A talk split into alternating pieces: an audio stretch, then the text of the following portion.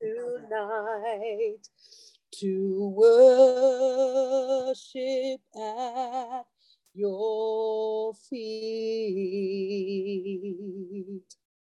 We place you, Lord Jesus, on the highest place. It is you. You are our great high priest. We place you far above all else, my King. And we come to you. We worship at your feet. Oh Lord, we are here tonight. We come to you to worship at your feet. My King, we bring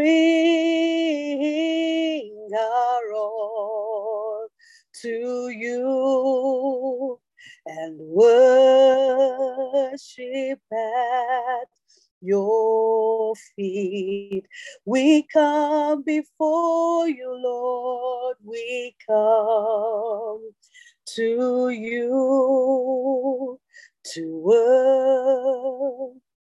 worship at your feet.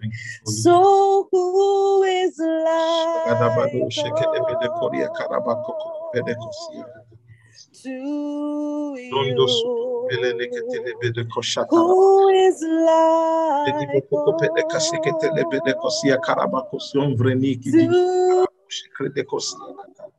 You are the lion and the lamb.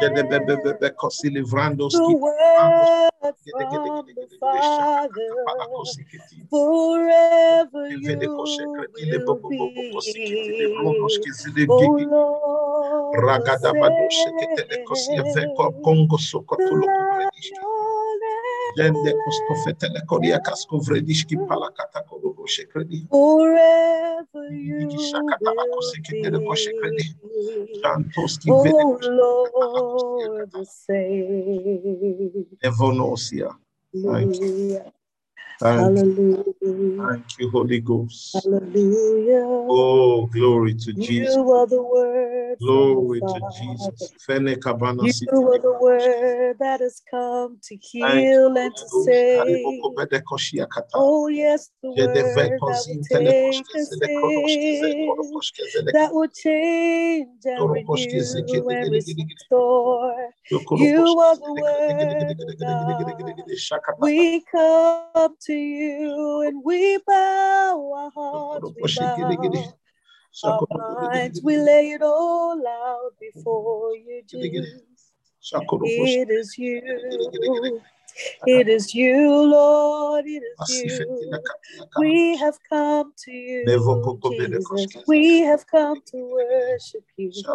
We have come to bow in your presence.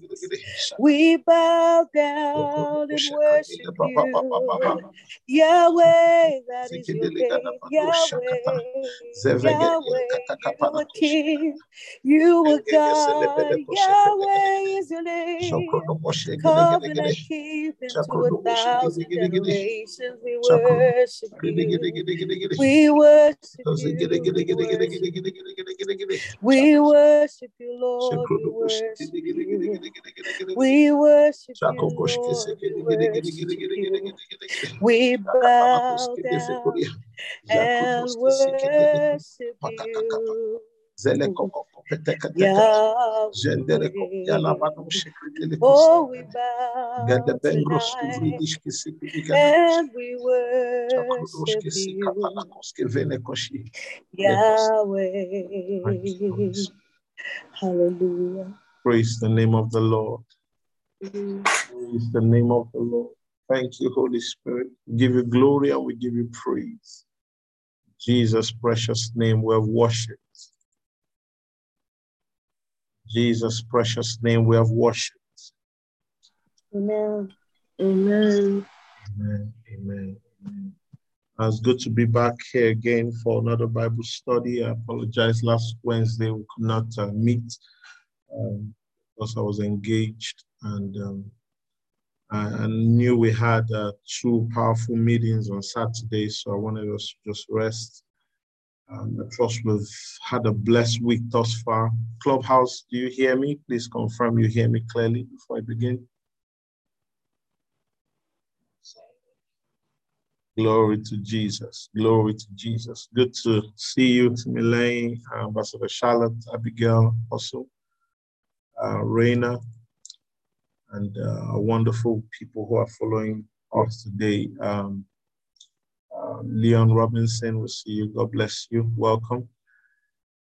Zoom, our beautiful Sumi family. Good to be here.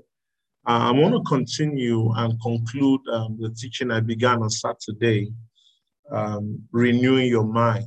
Um, I tried to put it on Clubhouse, but it wasn't just working. So um, please catch up on, on YouTube for those that have not been able to catch up. It was a very powerful service, uh, renewing your mind, renew your mind.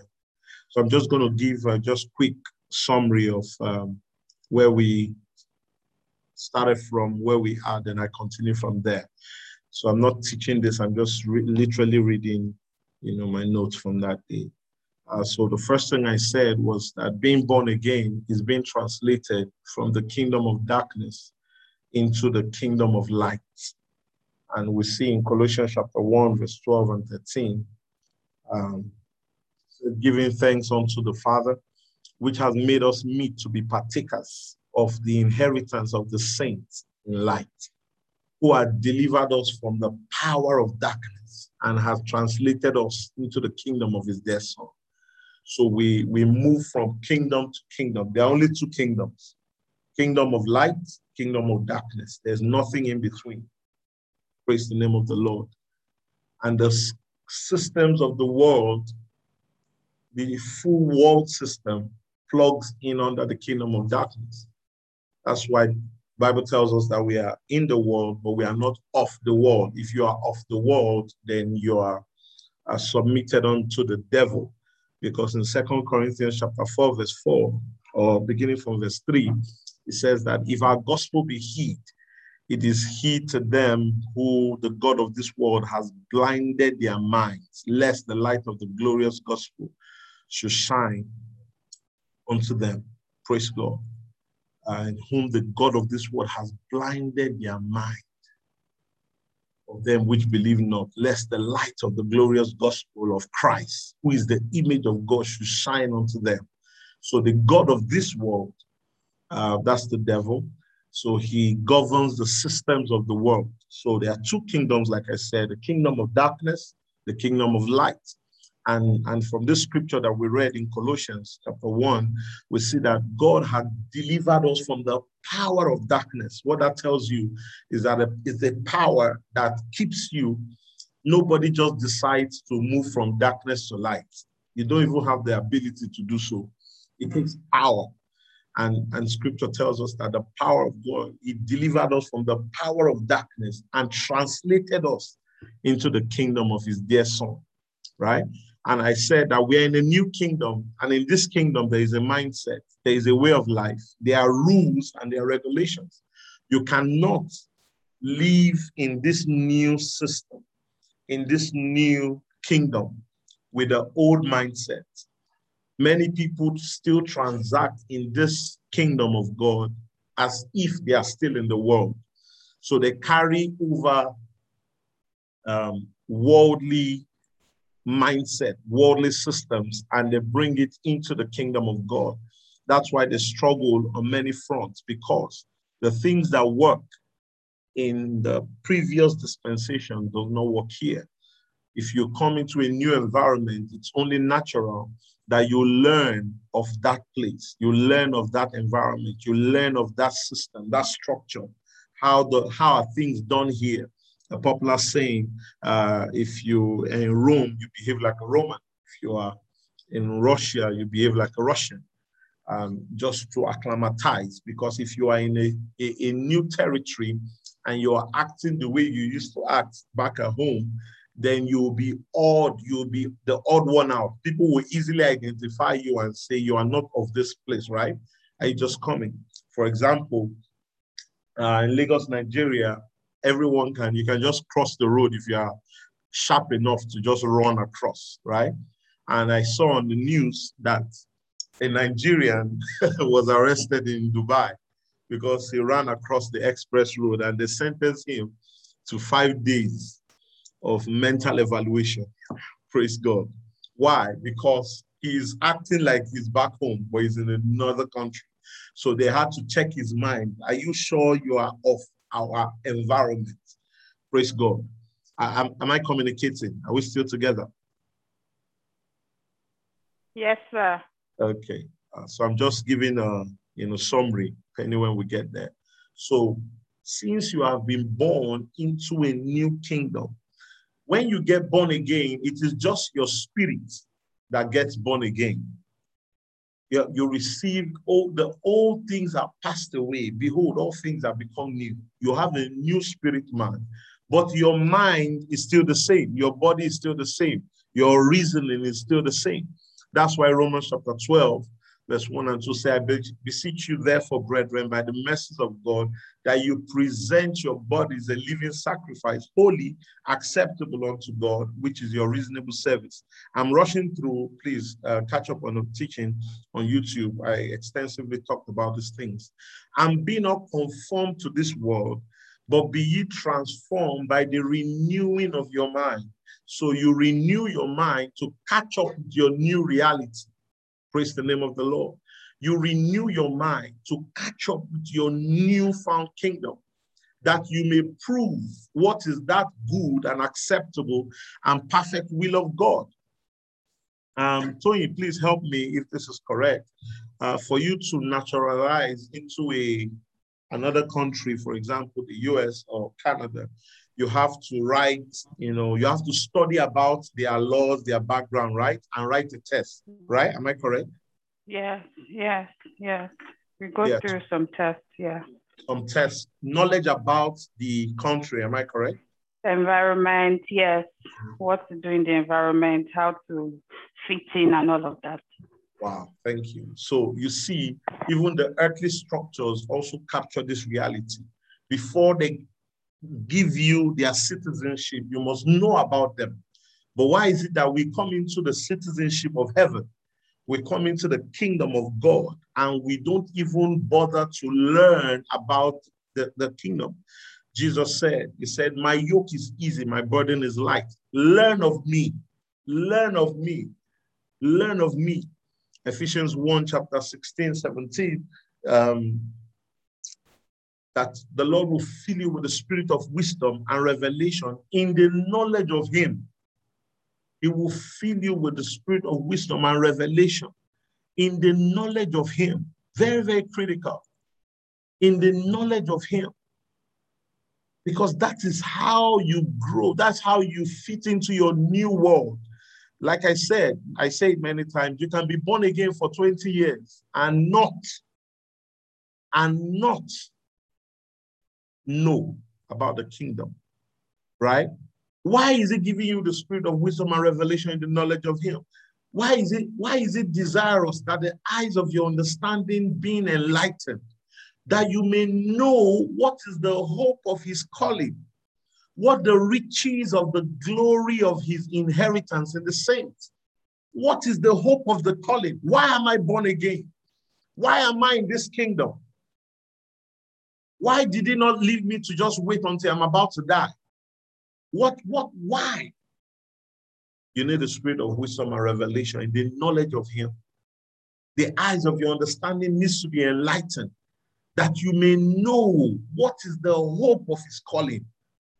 What is the riches of the glory of his inheritance in the saints? For many people, only when they die and get to heaven and they see the glorious benefit, I'm like, why did I struggle on the earth? Because they don't know. Praise God. So God wants you to learn of him, learn of his kingdom. Praise the name of the Lord. On Clubhouse, if you still hear me, say amen. Hallelujah. Praise God. So we must renew our mind. Don't be conformed to this world. You are not of the world. You were in the world, but by the power of the Holy Ghost, by the blood of the Lamb, He translated you, snatched you out of the kingdom of darkness, and has put you now in the kingdom of His dear Son, the kingdom of light. That's where you reside. So you must learn, you must know about this kingdom where you now dwell. Praise God. You must know. You must know. In Matthew chapter 10, verse 5 to 8, he said, These 12 Jesus sent forth and commanded them, saying, Go not into the way of the Gentiles, go and into any city of the Samaritans, enter ye not, but go rather to the lost sheep of the house of Israel. Um, let, let me just say this. I know there are some ministers listening, listening into our broadcast today. See that first verse, he said, These 12 Jesus sent forth and commanded them, saying, Go not into the way of the Gentiles and into any city of the Samaritans, enter ye not. Every ministry calling, you are not sent to everybody. I always say it over and over again. I'm not sent to everybody. I'll be foolish enough to think that I'm sent to everybody. No, my calling has a, a specific geography. He was sending the 12. He said, Do not go this way. Why? It's not yet time. He had not done and ascended. The ministry of Paul, Barnabas, they were to go into these areas, but it is not for you. You go, you are sent to the lost sheep of the house of Israel.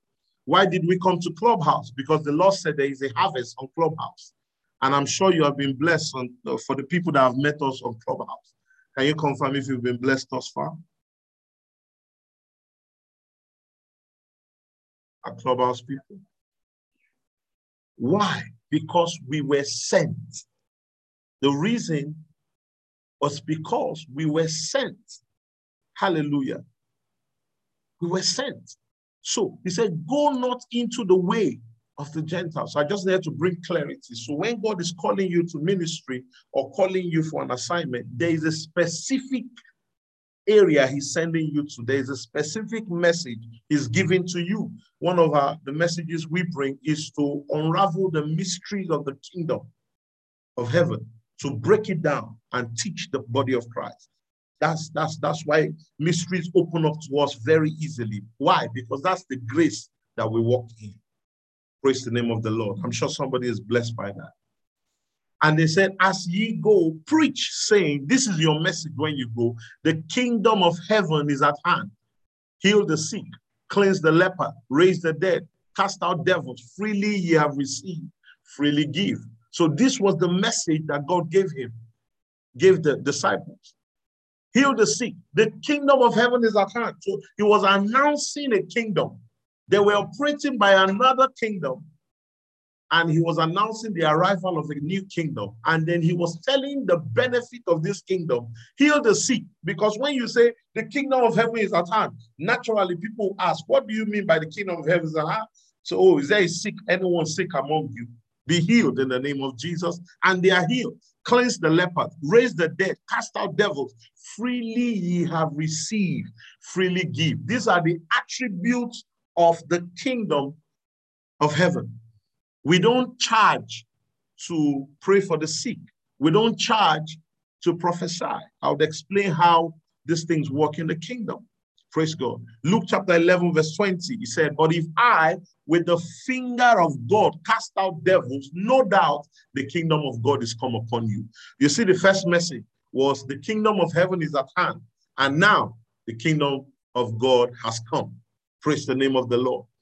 And in John chapter 17, verse 14 to 16, we saw here that he was saying that you are not of the world.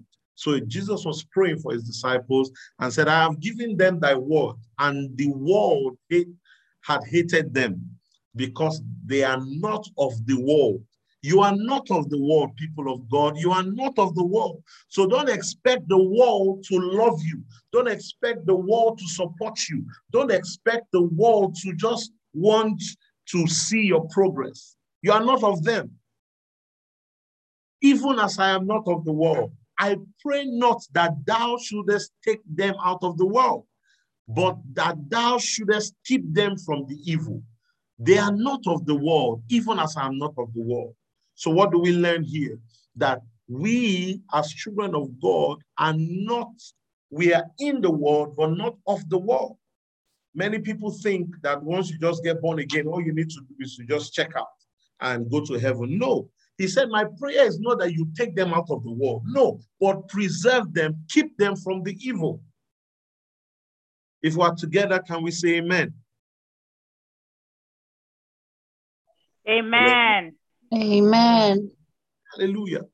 You are not of the world. You need to understand that clearly, first off. You need to renew your mind to align with the kingdom where you are. Thy kingdom come, thy will be done on earth as it is in heaven. That's your reality, as it is in heaven. As it is in heaven. That's, that's what God has in store for you, as it is in heaven. That's your reality. You need to meditate. You need to confess over and over until it becomes a part of you. You are not of the world.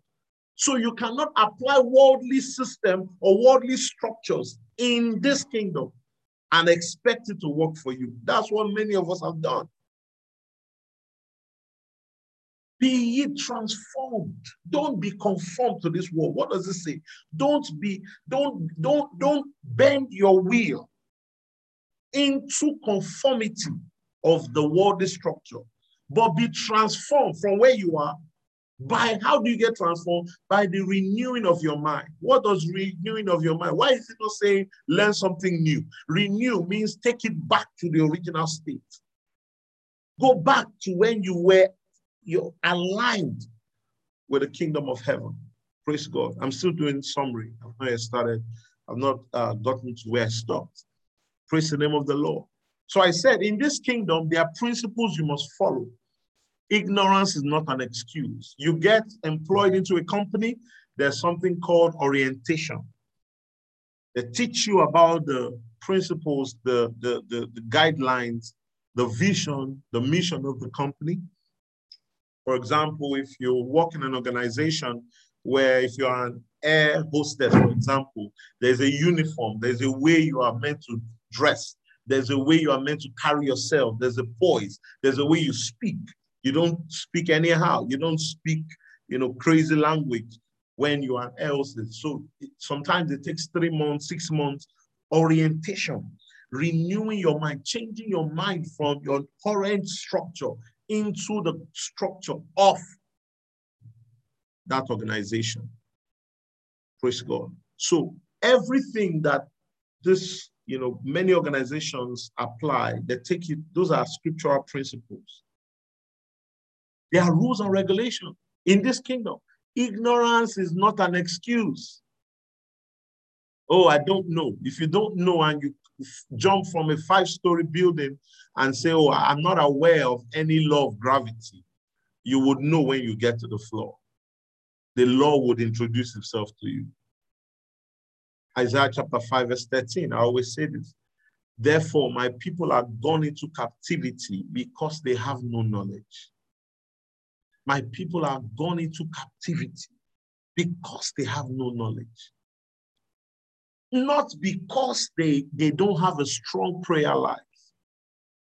And I, I, I mentioned that I knew of uh, a prayer warrior back in the day when I was growing up. And he usually prayed six hours every day. I've not gotten to that level where I pray six hours every day if I if I get there, I don't know what will happen, man. I may be walking on water, walking in the air. Praise God. But, but I, I watch his life. He struggled a lot. So I was asking God, why is this guy? Because I know I'm not this faithful. You know, I, I try, but not this diligent and this faithful. Why is he not bearing fruit? And the Lord gave me an answer, which I'm going to share at the end of today's teaching. Amen. Yes, I said that because some people were expecting me to speak now. Praise God. In this kingdom, one of the things that we do, we pray without ceasing. Luke chapter 18, verse 1.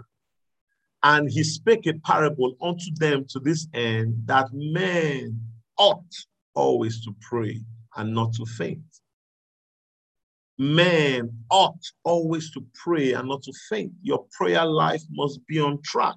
Your prayer life must be healthy. Your prayer life must be on point. And I made a statement. I said, in this kingdom, we don't, uh, challenges don't make us pray, but challenges meet us praying, and then it changes direction. If you start to pray when a problem comes, it might be too late. Praise the name of the Lord. Are we together? Yes, sir. Hallelujah. Yes.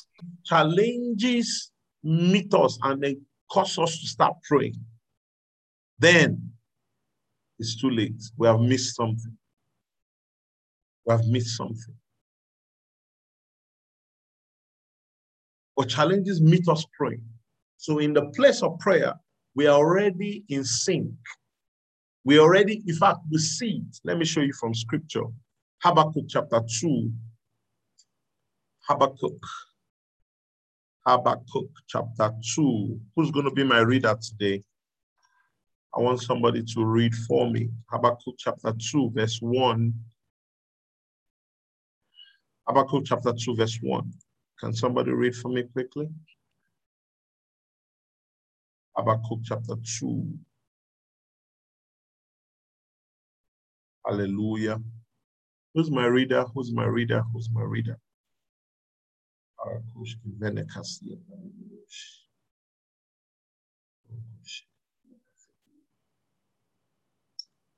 don't have a reader today.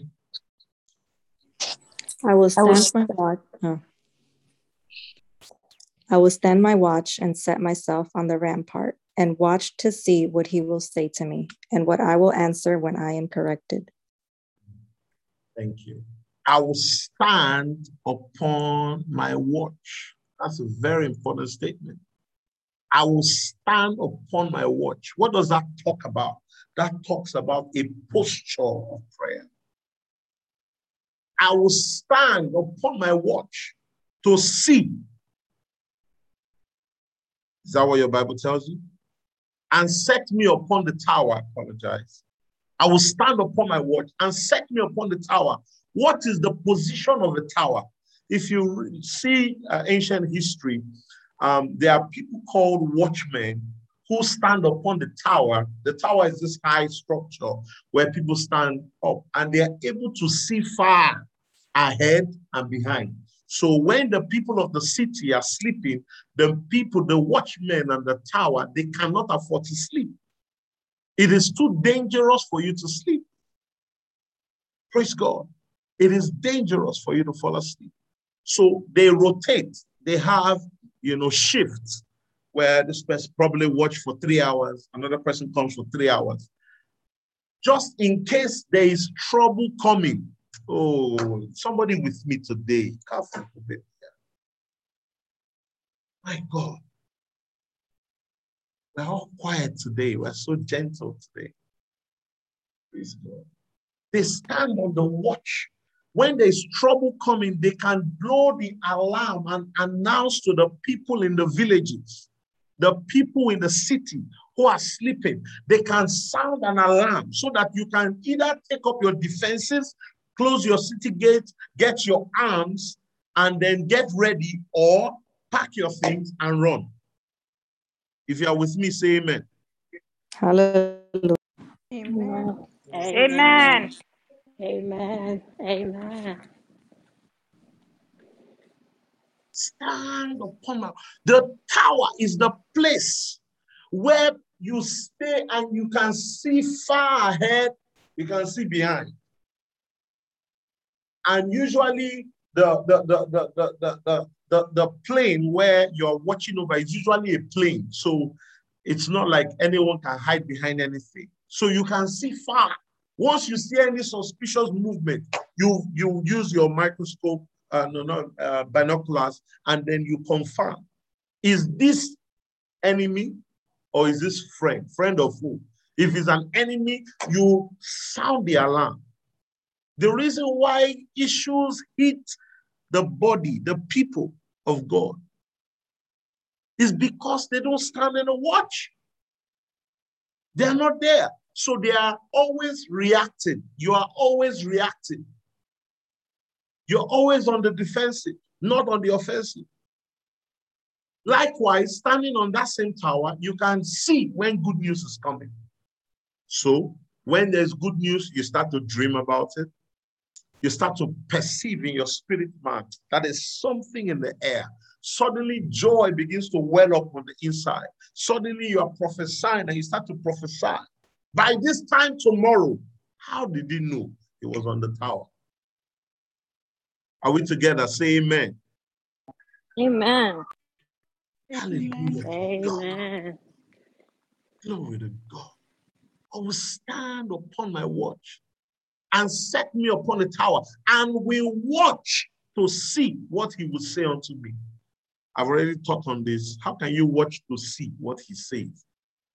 Why did he not say, I will watch to see what he will show me, or I will wait to see what he will say unto me, and what I shall answer when I'm reproved? So, men always ought always to pray and not faint. It's talking about consistent. It, it is not saying every day you are walking when you are supposed to be walking.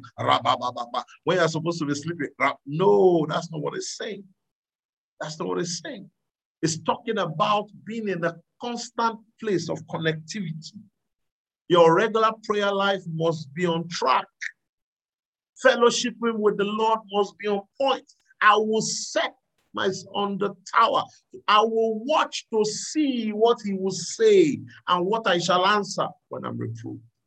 I will watch to see what he will say and what I shall answer when I'm reproved. I will watch to see what he will say and what I will answer when I'm reproved.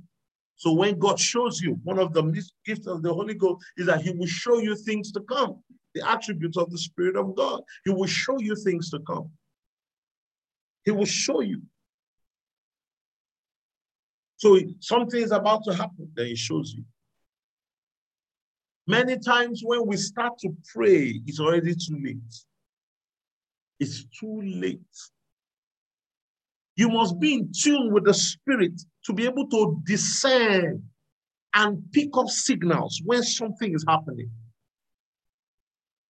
You must do that. And that's one of the benefit of the kingdom of God that we are. The attributes of the Spirit of God. Being in alignment with the Holy Ghost.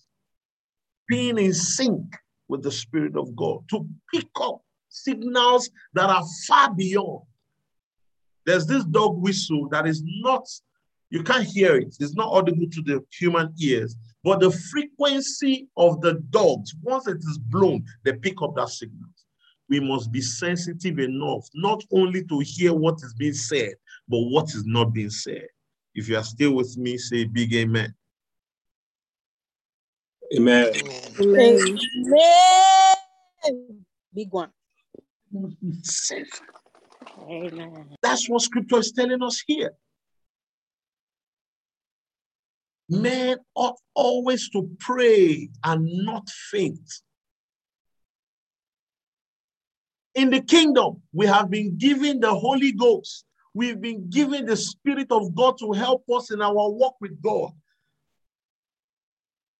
Next Wednesday for Bible study, God willing, I will teach on intimacy with the Holy Ghost. Many of us don't understand the Holy Spirit that we have. We don't know.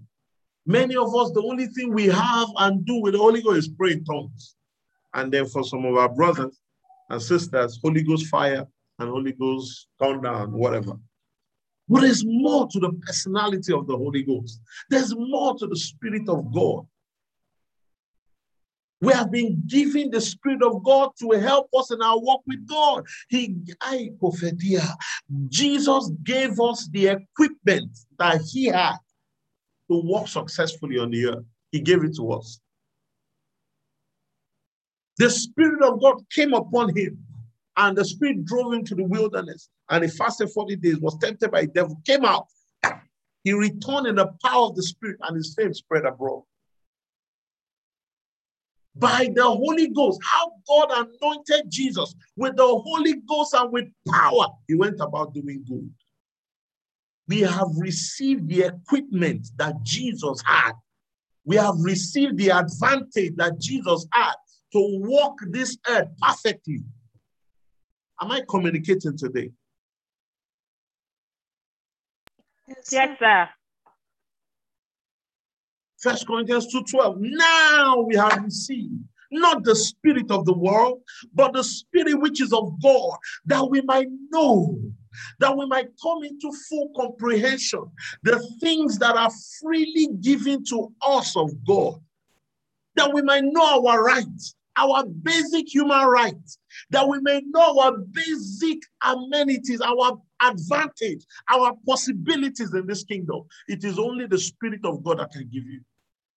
If you see verse 10 of this scripture, he says that what man knows the things in the spirit, uh, what man, am I quoting that? No, verse 10, but it has been revealed to us by the Spirit of God. What man knows the things of a man, save the Spirit of man which is in him?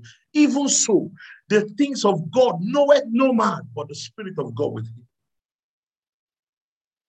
The things of God knoweth no man. There was a gap, Isaiah uh, 55. My ways are not your ways, my thoughts are not your thoughts. But he gave us his spirit that he might we might come into understanding of who we are, of the things that have been freely given to us of God. Can I tell you that the body of Christ, many people still beg for what has been freely given? How do you think God feels? How do you think God feels when his children are crying are begging for what has been freely given. How do you think he feels? Praise God. Praise the name of the Lord. How would you feel when you have fully paid for something for your family and then you find out that they got kicked out because they couldn't pay for the same thing, what will be your reaction? Can one person just tell me? One person. What will be your reaction?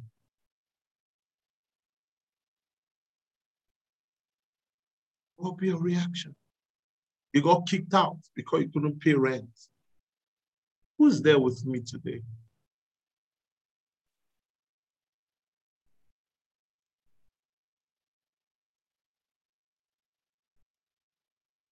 Will be your reaction? Anybody? This house is so quiet. I'm looking forward to closing today. What will be your what will be We are here. We are here. what will be your reaction? When he has paid the price and on the cross, he, he proclaimed, It is finished. And then we are back asking same questions that he had answered. Ephesians chapter 1, verse 3.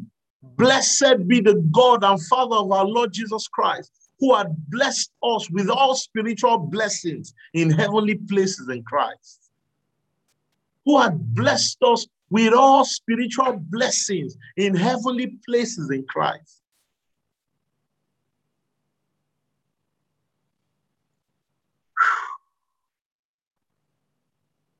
Hallelujah.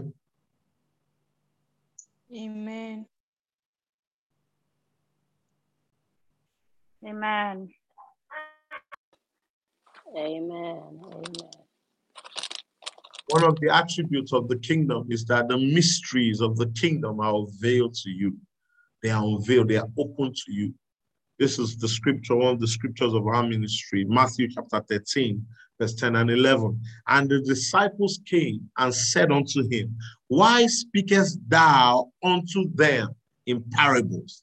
He answered and said unto them, Because it is given unto you to know the mysteries of the kingdom of heaven, but to them it is not given. It is your right to know the mysteries. Why? You are a citizen of this kingdom. So it is only proper that you understand the secrets of the kingdom. There are mysteries, there are secrets, not to you, but to the outsiders. It has been given to you freely to know the secrets of the kingdom of heaven. But to them, it is not given. It's not given. But many of them disguise themselves, come into the church, learn our secrets, go outside, apply the secrets, and it's working for them. And we, the children, are crying. Because that's to say, I've seen this evil, I've seen this error where princes are walking on foot and servants are riding on horses. Are we together? Yes, sir. So, amen.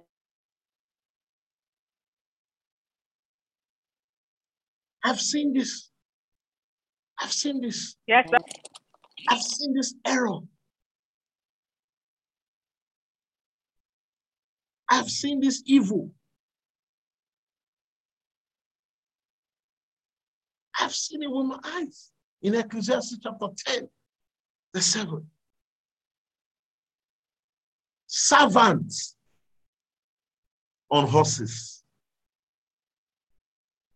slaves sitting on horses. Can you still hear me? Is my network good? Am I frozen again? Am I frozen? Can anyone hear me? Ah,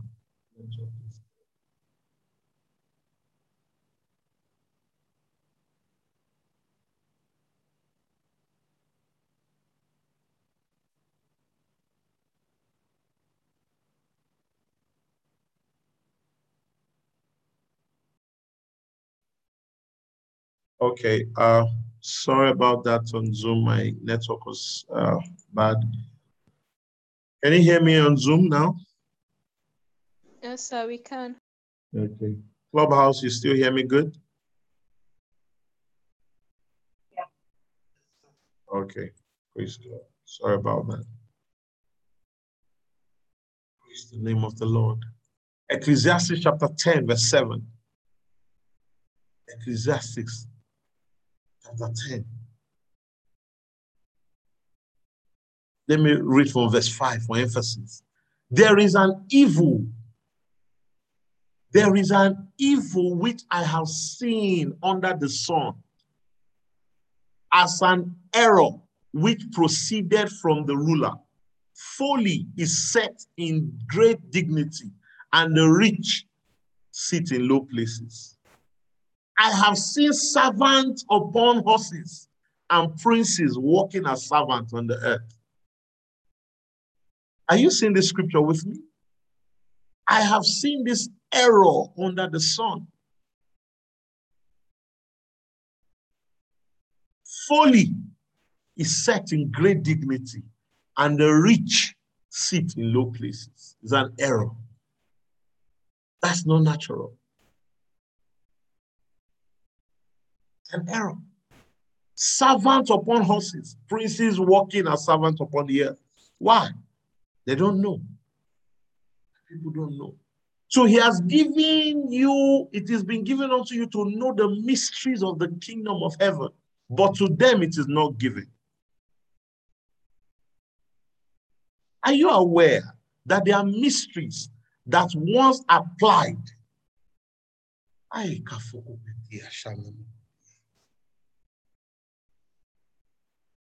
Zoom, are you with me? I, I, I- I need you to let me know if you can't hear me so that um, don't go too far.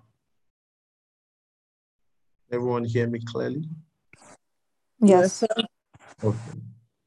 Do you know that it was a mystery that Elisha applied when the servants were trying to cut down the tree and then the axe head fell into the water and then it sank? And the sons of the prophet cried to Elisha and said, The axe head was borrowed. What mystery did Elisha know because he applied a mystery and then he caused the laws on this earth to be suspended and then he activated another law. He put in wood into water, wood sank, iron floated. Mystery. Praise God. Mystery. He applied, he said, It has been given unto you to know the mysteries of the kingdom of heaven, but to them it is not given. So we must learn of the kingdom so that we are able to walk in the truth available. There there are mysteries that when you can apply, there are many mysteries. I can't, I can never exhaust it. There are too many. The mysteries of prayer, the mysteries of praise, the mysteries of worship. Does it make sense that a soldier, a, a king wanted to go to war against three kings, and then he put worshippers in front of them? Worshippers as the lead warrior gang. They were in front, heading the the Ike of animal. my God. My God. Worshippers were ahead and they started to sing praises to the name of the Lord. And the Bible records, and God set ambushments in the camp of the enemy. We are still here, saying amen. Amen. Amen. They applied a mystery, a mystery of worship. And God set ambushment in the camp of the enemy. They started killing themselves. The, the children of Israel did not fight one battle, they did not raise one battle. Lord is showing me something. Uh, if you are from a royal family here, indicate, indicate if you are from a royal family. You are from a royal family, kindly indicates. Royal family. If not, okay, you are. Okay. Okay. Okay, so there are two people from a royal family here. On, uh, okay, uh, Wura, are you also from a royal family? Quickly. Yes. Okay. Uh, which of you have any conf, uh, what's the English word now? Um, the word just escaped my head now any confrontations or something like that? Hmm. Royal family, confrontations. Is that the English? I'll come to it. Please remind me when I start to pray. Um, I saw a ring. I just saw a ring staring at me in spirit. And I understand what that ring meant. Rings, you know, uh, the uh, the Pharaoh removed the ring and placed in Joseph's hand. We talked about authority. So I saw that ring and I knew um, that uh, I know what that means. So I'll deal with that. So royal family, when we start to pray, please remind me uh, so that I can get my teaching over and done with. The energy today is too low. I want to finish on time. Um, the mystery of kingdom heaven. So mysteries are taught it is given to you to know the mysteries of the kingdom of heaven, but to them it is not given. Right? So Elisha knew what mysteries to apply. And then iron floated in water, wood sank. It was a mystery. Jesus knew what mystery to apply, that he gave thanks when there were things not, not enough supply. Jesus never bothered about money. Jesus never looked for money. Jesus applied money as need be. He applied mysteries. He gave thanks and broke the bread and he started to multiply. Elijah did the same thing, multiply bread.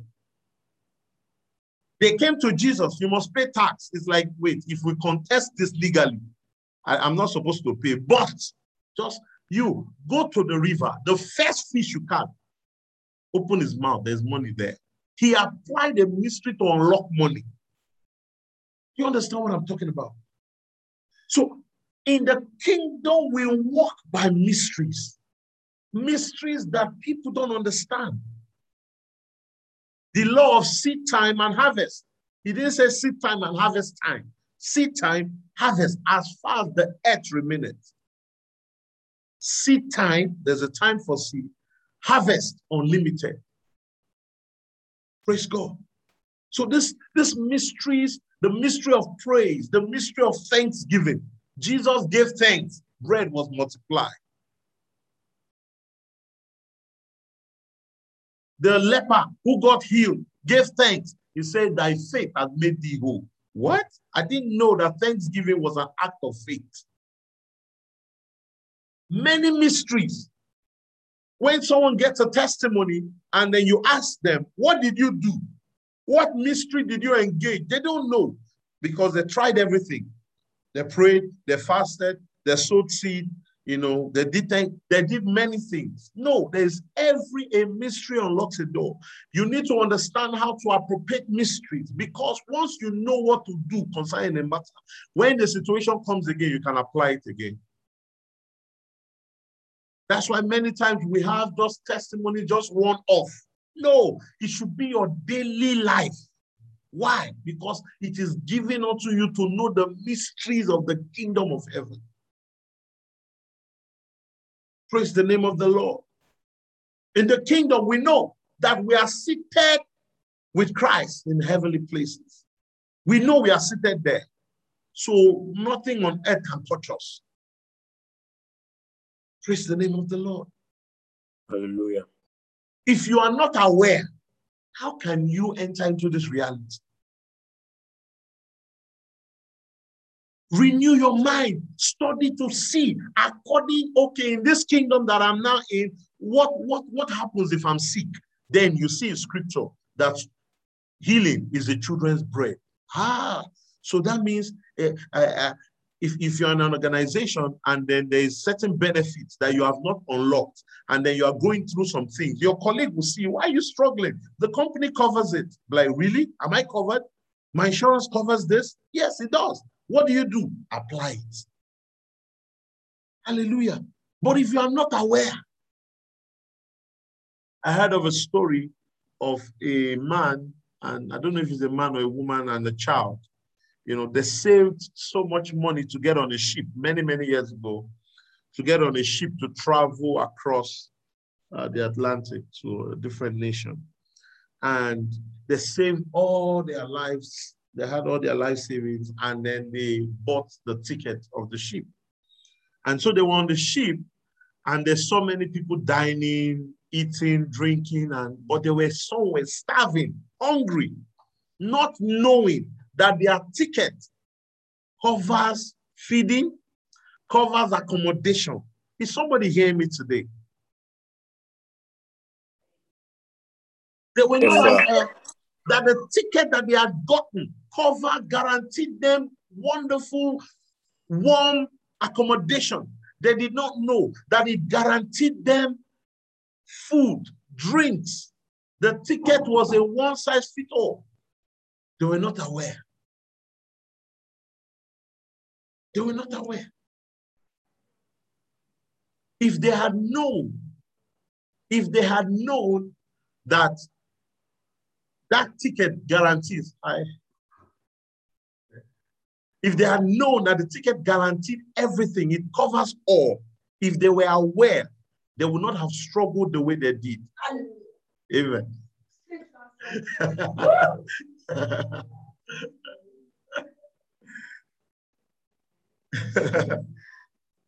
Sorry about that. Praise the name of the Lord. Uh-huh. I have live audience. Come on you know, so likewise our salvation it is a ticket that has many benefits in it. But if we are not even aware of what the benefits are, then we are not able to enter into the fullness Isaiah chapter 12, verse 3. With joy shall you draw water out of the wells of salvation. But if you are not aware that healing is part of the benefit that comes with this package called salvation, how will you press in for healing? If you are not aware that deliverance is part of the fruit that has been given you, guaranteed you, how will you press in for it? If you're not aware that protection is one of the benefit of your salvation, how will you draw? He said he has given his angels charge over you. Say amen, somebody. Amen. He has given his angels charge over you. Protection is part of your rights. It's part of your daily benefit. The angels are with you every day. They don't take a break. They are watching over you. He that watches over you neither slumbers nor sleep. But many of us are worried and we cannot sleep. We are lacking. We are, we are so worried that we, we lose sleep. The one who watches over you is not sleeping. Why are you not sleeping? One of you is supposed to sleep. Praise the name of the Lord. Is somebody getting blessed today? Yes, sir. Yes, sir. In this kingdom, we believe to see. We believe to see in this kingdom. John chapter 20, verse 29. Jesus said unto him, because Thomas had said, If I don't see him physically, when they told him Jesus had resurrected, if I don't see him physically, I won't believe. If I don't put my hands in the in the hole in his hand where the nails passed through, if I don't touch, put my hand in the side where he was pierced, if I can't touch it, you know, there are people like that. Seeing is believing. And when Jesus appeared, when they gathered again, Jesus walked through the walls and, and Thomas saw him.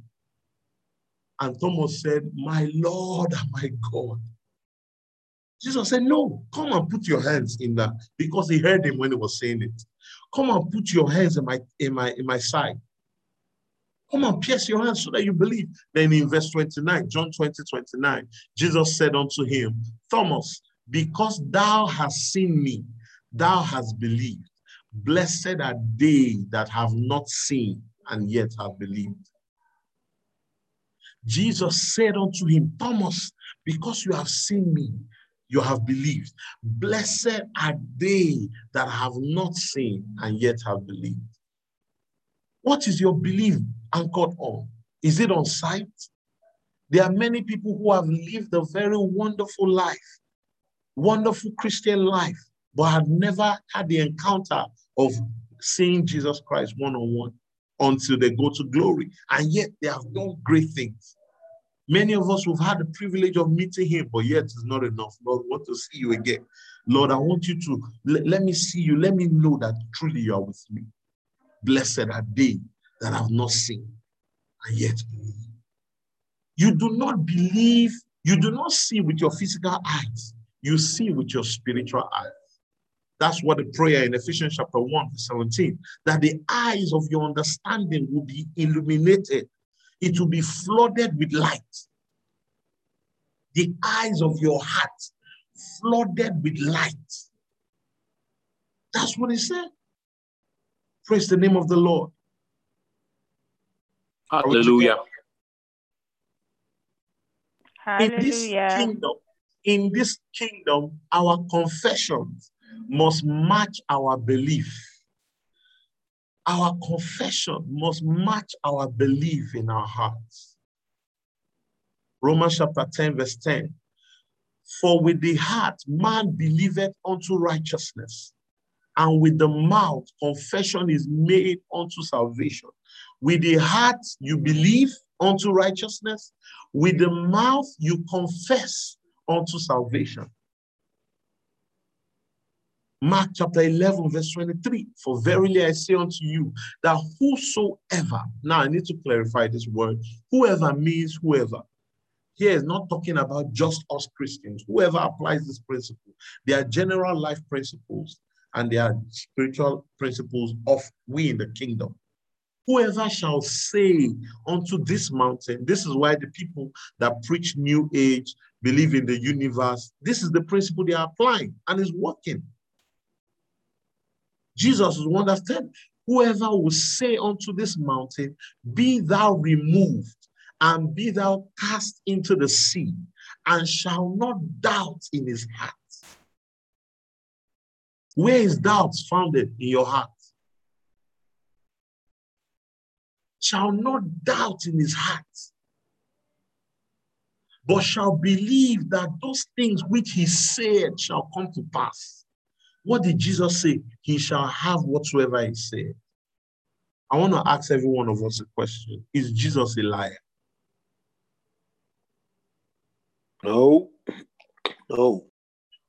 No, sir.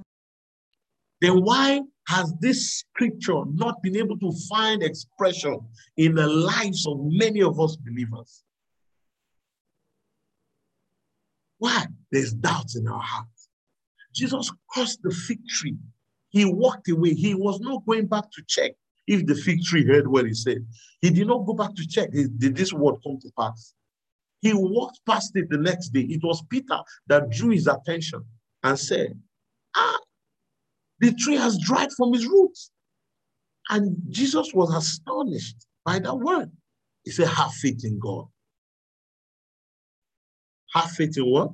In God. Have faith in God. We doubt too much. We doubt a lot. We always doubt it.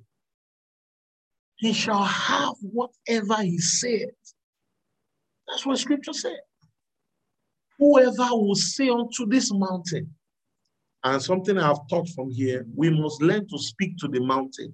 Many times we pray about the mountain, we cry about the mountain, we complain about the mountain, we talk about the mountain, but we don't say to the mountain, Be thou removed and be thou cast into the sea, and shall not doubt in his heart, but shall believe that those things which he said shall come to pass.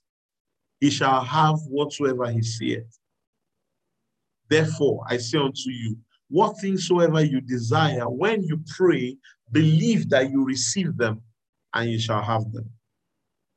Believe. And I taught us a very practical example. I'm not going to go to there. Please go to the YouTube and catch up on the previous message. You'll see how your belief, maybe I should just say it here.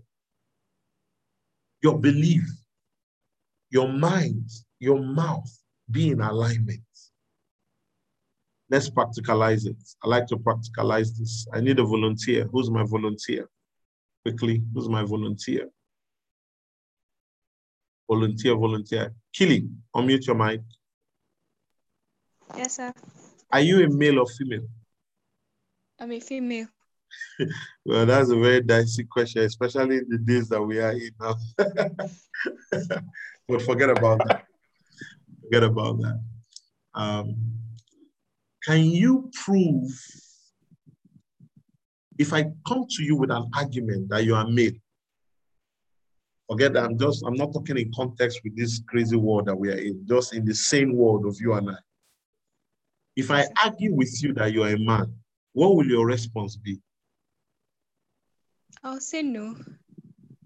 If I wake you from the dream, from this deep sleep, and say, ah, Kili Alpha, you're a man, will you need to catch your breath to understand that you are not man? No.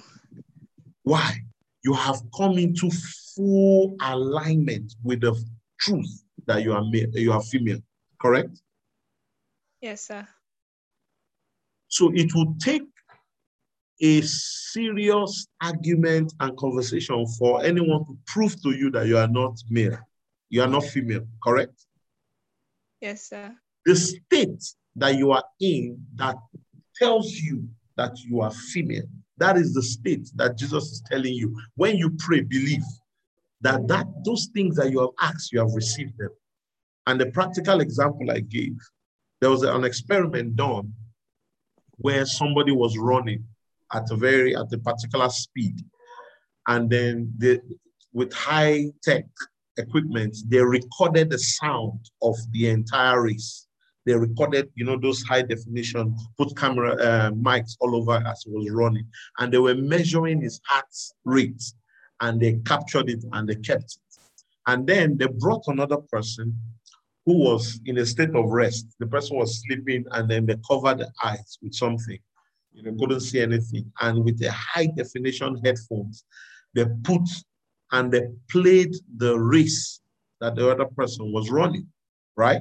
So the person was, you know, seeing or hearing or experiencing the other person's physical race. Am I clear? Yes, sir. And then they measured his heart rate. Do you know that his heart rate was the same pace as the person who was running while in the state of rest? Am I communicating? Why? He surrounded himself with the reality of the runner, and the heart started to, the body started to believe that he was actually running. So the goal is to trick your mind to believe that you are there, and then your body will act accordingly.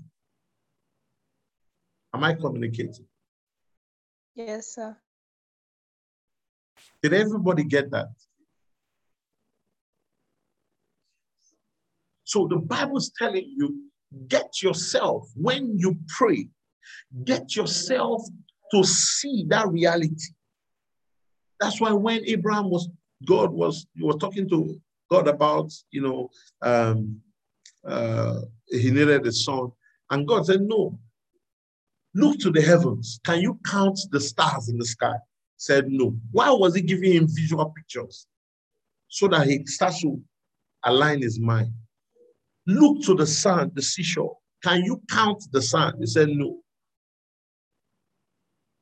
Then he said, As you cannot count, so shall your sons be, your children will be. And then he changed his name. So people started calling him father of many nations. Abraham, father of many nations, father of many nations. So he was surrounded by this reality that it was only a matter of time it became. Today, we are all called children of Abraham. Yes or, no? So God, He said, I will stand upon my word to see what He will see. So God will give you a picture when you are praying for a matter. Begin to see yourself in that place. I don't know if I'm using the right words to pass this message. Begin to picture clearly that place where you're trying to get to. And very soon, your body will get there. Thank you. If you are with me, say amen. Amen. You understand the principle I'm passing across?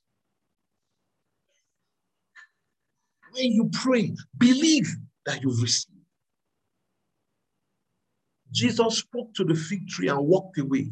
He did not have doubt in his heart. Why will doubt come? Because faith comes by hearing, and hearing by the word of God. Doubt comes by hearing, and hearing by the words of the flesh or words of the enemy.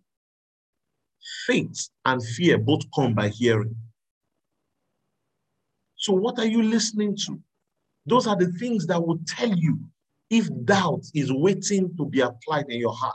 The woman with issue of blood, she heard about the wonders that Jesus has been doing. She heard about the miracles. She heard about the things that Jesus has been doing consistently. And she started to ponder upon it. She started to think upon it. She was meditating on what she had heard about him. And in the place of that hearing, of that meditation, an instruction came out. If I can touch the hem of his garment. Many people were touching him, but nobody got healed. When she touched him, Jesus said, Who touched me? Someone has pulled, had made a withdrawal from the grace upon my life. Why? You cannot touch God without revelation. Praise God. You can't touch God without revelation. So when you pray, Believe. Many times we say we believe. No, not the one. Before your mouth speaks, let your heart speak first. With the heart, man believes. With the mouth, confession is made. God is able to do exceedingly abundantly above all you could ask with your mouth or think with your mind. So if both of them are in agreement, nothing can stop it. Praise God. Let me continue. In this kingdom, Jesus is king. The Lord is that spirit. Second Corinthians chapter 3, verse 17. Now the Lord is that spirit, and where the spirit of the Lord is, there is liberty. We are led by him and not the other way around. We don't command the Holy Ghost. The Holy Ghost directs us. We are led by the Spirit. We are directed by him. Hallelujah. Praise the name of the Lord.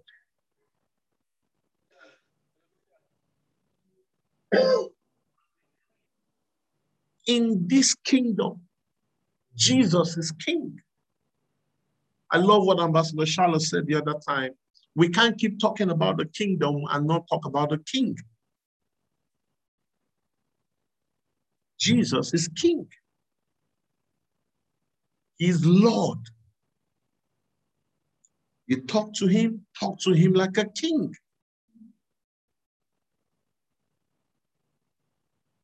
Where the Spirit of the Lord is, there's liberty. That's why when we gather in His presence, when the Spirit of the Lord is flowing and teaching and talking to us, we are at liberty. There's peace, there's joy in our heart.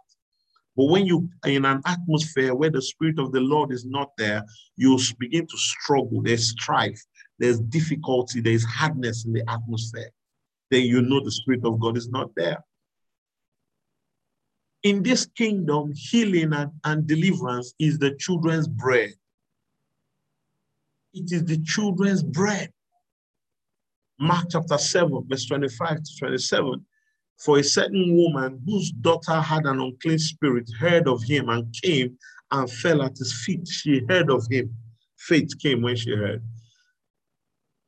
The woman was a Greek, a Syrophoenician by, by nation, and she besought him that he would cast forth the devil out of her daughter. But Jesus said unto her, Let the children first be filled, for it is not meet to take the children's bread and to cast it unto dogs. What? Deliverance is the children's bread. Hallelujah. In the kingdom, healing, deliver is your bread. That's your regular thing. It is not something you have to struggle and cry for. It is your bread. Jesus said it. Let the children be first be filled. It is not proper to take the children's bread and cast it onto dogs. That's what he said. But the woman was smart enough to say, even the dogs, they take the, the remains, the crumbs that fall on the floor. And Jesus said, This woman is wise. Your faith. Praise the name of the Lord. In this kingdom, we don't talk anyhow. Oh, our speech we don't talk anyhow. We speak faith. Joel chapter 3, verse 9 and 10. Joel chapter 3, verse 9 and 10. Proclaim ye this among the Gentiles. Prepare war. Wake up the mighty men. Let all the men of war draw near. Let them come up. Beat your plowshares into swords and your pruning hooks into spears. Let the weak say, I am strong. Let the weak say, I am strong. When Lazarus died, Jesus said Lazarus was sleeping. Why? There's a way we talk in the kingdom. John chapter 11, verse 11 down to 14. This thing said he, and after that he said unto them, Our friend Lazarus sleepeth, but I go that I may awake him out of his sleep. Then the disciples could not put. They said, ah, Lord, if he sleeps, he shall do well. Howbeit Jesus spake of his death. And they thought that he is spoken or he had spoken of taking of rest in sleep. Then Jesus had to come down to their level. Then Jesus said unto them plainly, Lazarus is dead. Lazarus is dead. You see that? So in the kingdom, there's a way we talk. Abraham was praying to God for one son, and God was talking many nations. God was talking many nations. Abraham was talking one son, just give me a son. He said, No, you are a father of many nations. That's what he was saying. So you cannot expect God to speak according to your level, God to come down to your level. No, God talks God. Upgrade your mindset, upgrade your thinking. He has given you his spirit so that you learn to talk like him. That's why First Corinthians chapter 14, he said, He that speaketh in an unknown tongue does not speak to man, but unto God. Now you are communing with God. You talk with God, you sound like God. Praise the name of the Lord. Consciousness. I'm thinking I should stop and maybe I continue next week. Let me stop in consciousness. In the kingdom, we are conscious. We are supply conscious. We are not lack conscious. We are supply conscious. Have you seen anybody in heaven that was not able to eat, was so hungry that they could not eat? Anybody? In heaven, everybody is good. In heaven, there's no sickness, there's no disease, there's no death. And he said, as it is on earth, as it is in heaven, thy kingdom come, thy will be done on earth as it is in heaven. As it is in heaven. That was the, that, that was the attribute. Ephesians chapter 1, verse 3. Blessed be the God of our Father of our Lord Jesus Christ, who had blessed us with all spiritual blessings in heavenly places in Christ. Let me ask this question. How many of you have ever been conscious of angels that are around you? If you have ever been conscious of angels around you, can anybody anybody confirm you've been conscious of angels around you before? Anybody? Anybody? You've been conscious of angels. I want to ask a question. Has anybody ever been? Hello? Anybody? Nobody has been conscious of their angels. We have been, sir. It's every day, my goodness, today. Amen. God help me finish this. I have been conscious of angels. What happened in that time when you are conscious? What exactly are you asking about? Do you feel threatened in that in that time? No, no, no, at all. Feel very peaceful. You feel secure, right? Yes, yes, yes. Consciousness. Yes. Consciousness. Consciousness. Consciousness.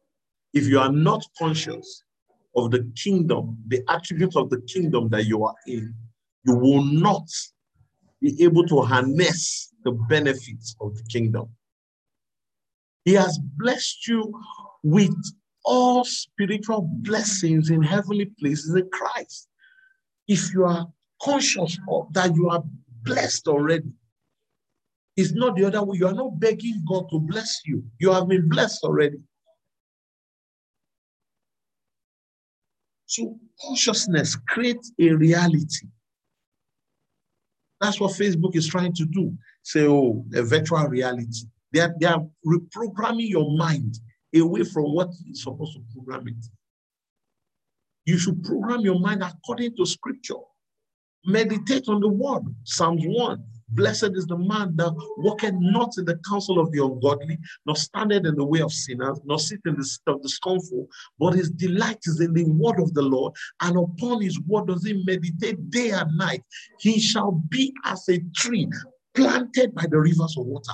If you are conscious that I'm like a tree planted by the rivers of water, if you are conscious of it, suddenly things begin to walk around you. Why? Because you see yourself, you are plugged into a river that is sustaining you. He, he, he will bear fruit in due season. You are productive while you are plugged in. The consciousness of this truth. So, what the devil tries to do, he paints another reality and speaks on lies into your heart. And then, when you receive them, you start to live in that consciousness. If you are not in the consciousness of God's word, I promise you, you are in the consciousness of the enemy. Many people are afraid. Then all they see is devils. Why? That's what you are conscious about. All I see are angels. Once in a while, I see devils. I just, uh, yeah. Because I tell my people, the fact that your eyes are open means you see.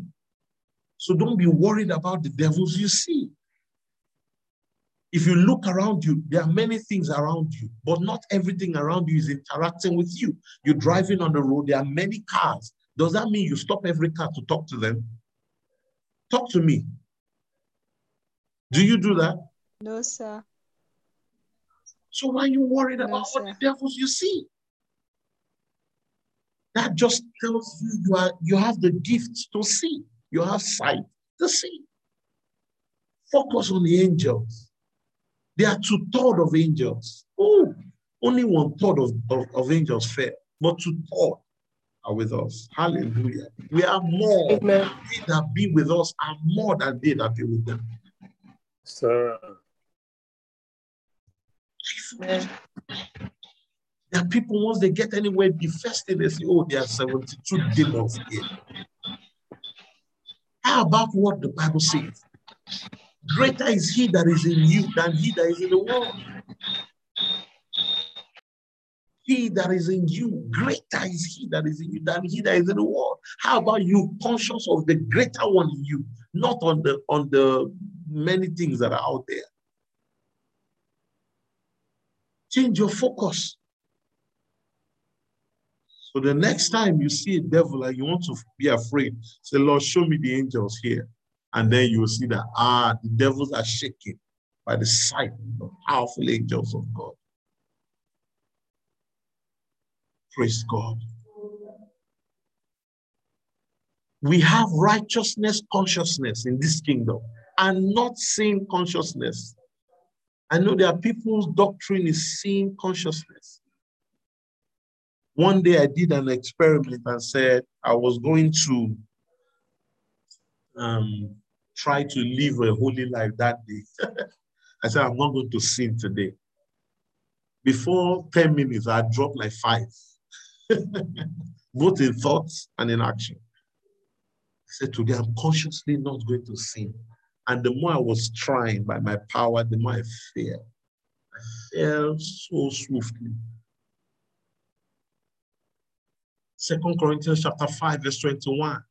For here he, he had made him to be sin for us, who knew no sin, that we might be made the righteousness of God in him. I am the righteousness of God in Christ. I am. And that day, I- had the most miserable one hour. I was struggling. My thoughts I couldn't control. Everything was just going crazy until I rested on his, his, his righteousness. And suddenly, everything cleared up. You can't be sin conscious and produce righteousness. It's not possible. What you are conscious of is what you will produce. Remember, I said we are supply conscious. God will always come through for me. No matter what, when it looks as if the road is about to be short, He will always come through. I'm conscious of this truth. And then the angels will ensure that that comes to pass because I trust in Him. Trust in the Lord with all your heart. Lean not on your own understanding. In all your ways, acknowledge Him. He will direct your path. That's my consciousness. That's my reality. And then thinks that, if he looks as if I'm about to be messed up, He will come through. Why? I'm conscious. Righteousness consciousness. Can everybody say righteousness consciousness? Righteous Righteousness consciousness. Righteousness consciousness. You must be conscious of this truth. You must practice it. It, it, it is not automatic. You must learn of it. Righteousness, consciousness. So you wake up and you're about to go on your day. I am the righteousness of God in Christ. Hallelujah. I am the righteousness of God in Christ. You go through and you make a mistake. Oh, Lord, I thank you because I am righteousness. I'm the righteousness of God in Christ. Because when you are sin conscious, the devil would plague on it and it will trouble you. He's called the accuser of the brethren. You're about to pray, then he comes and say, Look, look who's praying. You sinner, you liar, and then you say, Lord, forgive me. I'm sorry I lied. And then you want to start praying. And the next thing you're about to ascend into dimensions of God. And then the devil comes again. Who told you he forgave you? He didn't forgive you. Remember when you sin, this is not the last, first time you're sinning. You're always doing this thing. Oh, God, forgive me again. Have you forgotten? In the book of First John, when he said that he, when we sin and we confess our sin, he's faithful and just to forgive us and cleanse us from all unrighteousness. He's faithful and just to forgive us and cleanse us from all unrighteousness. So when we confess, his blood is he wipes it, he does not remember. So when you come back again, repenting, God is saying, What are you talking about? I don't know what you're talking about. You are pure, you are holy. I see Jesus in you. But the accuser of the brethren has prevented people from ascending. So when God tells you, go and lay hands on the sick, the first thing that the devil whispers to you, how can you lay hands, you sinner? Am I preaching to myself today? No, sir. No, sir. Righteousness consciousness. Righteousness consciousness. I'm conscious of who I am.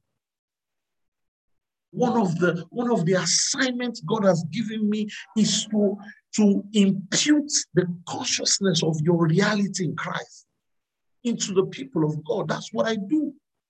Impute that reality until it becomes your walking model. Not just head knowledge, but it, it passes through your head, enters into your heart, and that's where life starts to come from. I'm not sin conscious, I'm righteousness conscious. You attract what you focus on in this kingdom. You attract what you focus on, even if it is faith or fear. Even if it's what? Faith or fear, you attract it. You attract it. What you focus on, oh, you're attracted. Hallelujah. See, see look, at, look at look at Job. Job chapter 3, verse 25. When all the terrible things started to happen to him, look at what he said. For the thing which I greatly feared has come upon me, and that which I was afraid of is come unto me. You invited it. Why won't it come? You invited it. Do you know that worry is meditation? Are you aware? Worry, you are meditating on the bad things happening in your life. And the more you meditate on it, the more revelation from it starts to open up the thing which I greatly feared is come upon me. So every time there was offering sacrifice, it was, hey God, oh, I hope, I hope I won't lose all these good things that are happening to me.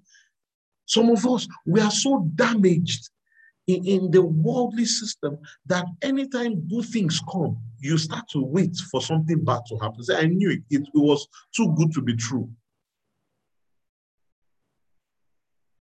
Is somebody hearing me today? We say it, it was too good to be true. But when bad things happen, you say, eh, this is the regular thing. No, get yourself off that mindset. Renew your mind. That's not normal. That's not normal. For the thing which I greatly feared has come upon me. You are you, you, you focus on fear, fear, the things will come to pass.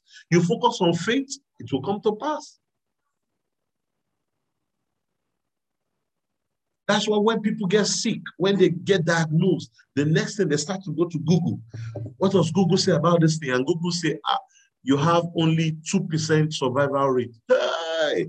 And instead of you to disconnect from that research, you continue to look for more people who has one, another will say 1% survival rate. My God, you are free. Another person will say, ah, 0% chance. If you are dead, ah, suddenly your heart attack, it gives way and you, and you die. Look at the word. What does the word say? Let the weak say I am strong. Second Timothy chapter 1, verse 7. For God has not given us the spirit of fear. Why have you received the spirit of fear, people of God? Why? But of power, of love, and of a sound mind. I have a sound mind. He has not given me fear. The church, the people in church are so full of fear. You keep wondering, is there faith? Why did Jesus say, when the Son of Man shall return, will he still find faith on the earth? Why? Because fear will have overtaken everyone. Fear of the unknown. Fear is you indirectly telling God, I know you are in control, but I doubt your ability to be in control. That's fear. I repeat, fear is you telling God, I know you are in control, but I doubt your ability to really be in control. Faith comes by hearing, hearing by the word of the Lord. Fear also comes by hearing, hearing the word of the enemy. That's why once you are afraid about something, go to YouTube. There are many ministries, many messages. Look for messages that talk about the area you are dealing with. Look for it and listen. Let faith enter into you. That's why if you come to Bible study and you're bothered, you're worried about some things, at the end of the Bible study, suddenly you are feeling you're alive. Has that happened to you before? Why? Because the entrance of your word giveth light and understanding to the simple. The entrance of God's word energizes you, strengthens you. Praise the Lord.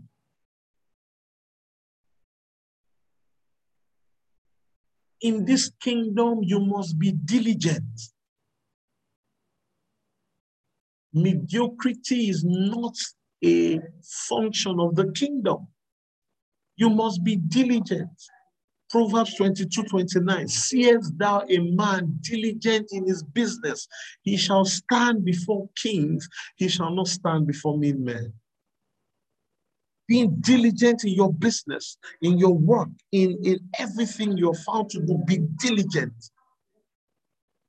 Be diligent. Me sitting here today, bringing the word of the Lord, did not just come by grace. Paul said, I am what I am by the grace of God, but I do not frustrate the grace of God upon my life. I labor more than them all. It takes research. It takes fastings often, prayers, sleepless nights. It took years of being where nobody knew me, years of fellowshipping with the Lord, crying out to God, praying. It took months of praying one prayer. Fill me with the spirit of wisdom and revelation in the knowledge of you until the spirit of revelation came upon me. Wisdom and revelation. When it came upon me today, any scripture can come up today that I've never read before. I can preach a message for one hour from one verse.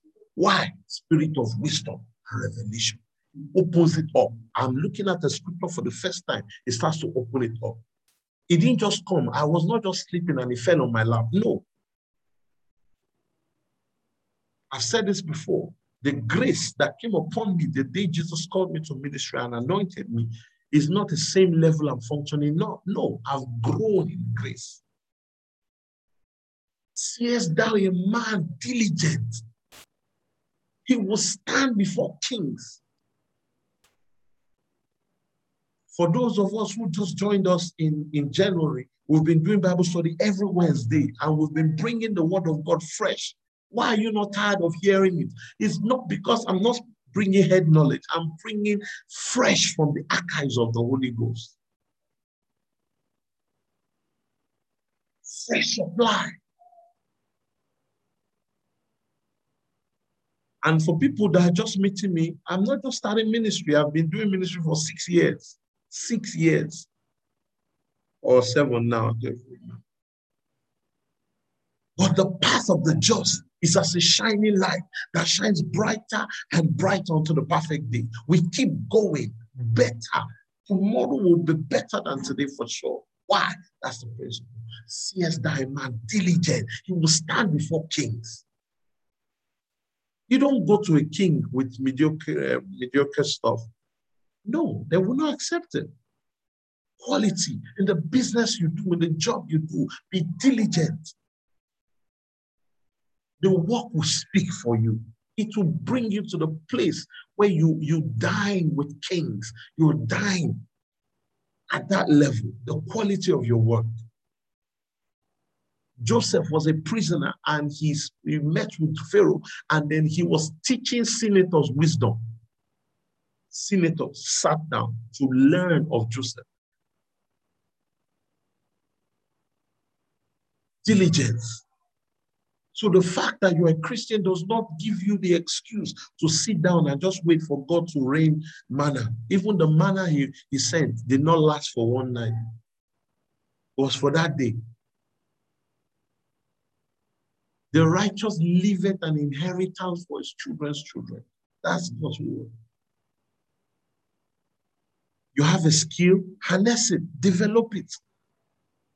And the spirit of wisdom will rest upon you and then amplify that which you do. Back in the day, you know, the gospel music, you know, especially in Nigeria, um, they just packaged it anyhow and just presented it all as long as it's unto God.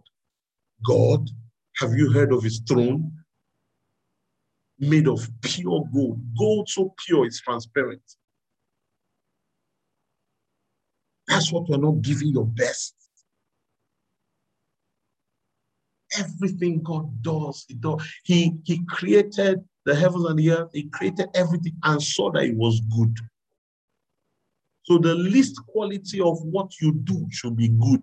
The least quality. Say amen if you hear me.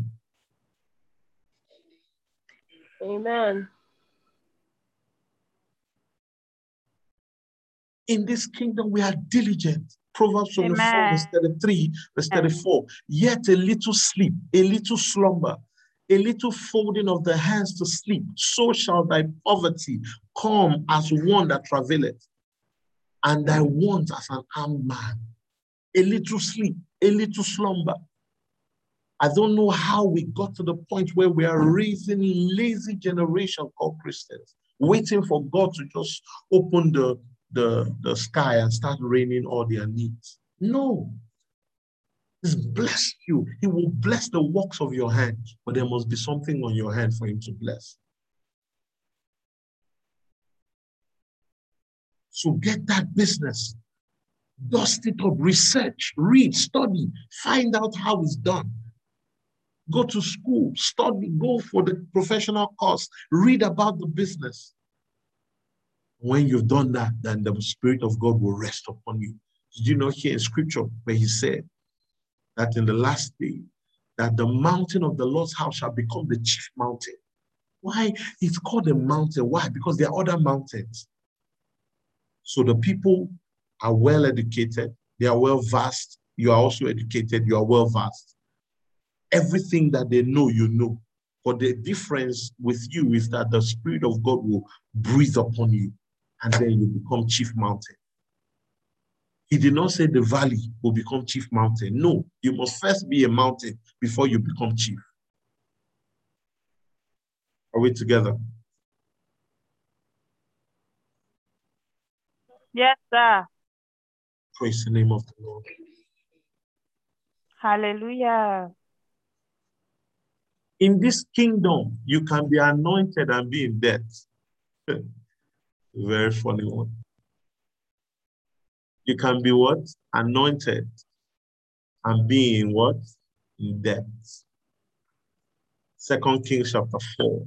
Very interesting story.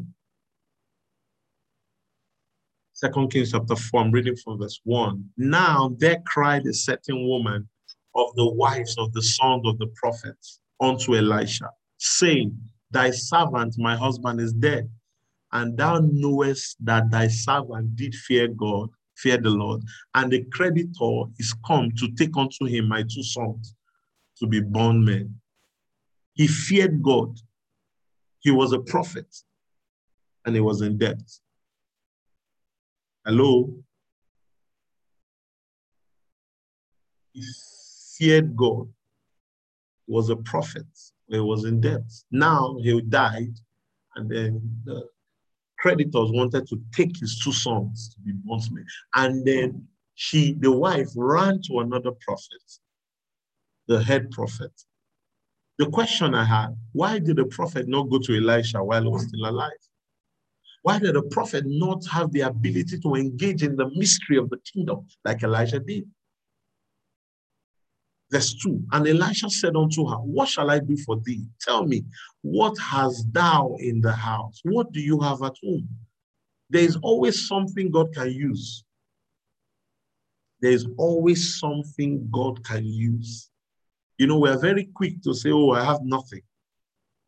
Remember, Jesus saying, that to them that have more will be given, but to them who don't have, what they have will be taken from them. Meaning those who say they don't have actually have something. What do you have in your house? He was about to engage the mystery of multiplication, one of the mysteries of the kingdom. And she said, Thy handmaid has nothing in the house except a pot of oil. I have nothing that's her mindset. That's what has kept her in debt. I have nothing. Only a pot of oil. It was so insignificant that she didn't even bring it up for. Say, I have nothing. Save a pot of oil. Verse 3. Then he said, Go, borrow the, these vessels abroad of thy all thy neighbors. Since you are in debt, that means the gift that you have is the gift to borrow. you don't have guarantee you don't have any guarantor, but you have the ability to convince people to lend to you. That means they keep giving you even when you don't have. So it's a grace that you have. Use that skill set that you have. Mm-hmm. Borrow the vessels abroad of all thy neighbors, even empty vessels, borrow not a few. Borrow not a few. These gifts that you have that have kept you in debt, use it to reproduce. And when thou art coming, thou shalt shut the door upon thee and upon thy sons. Shut the door. Don't listen to external voices because they will influence you otherwise.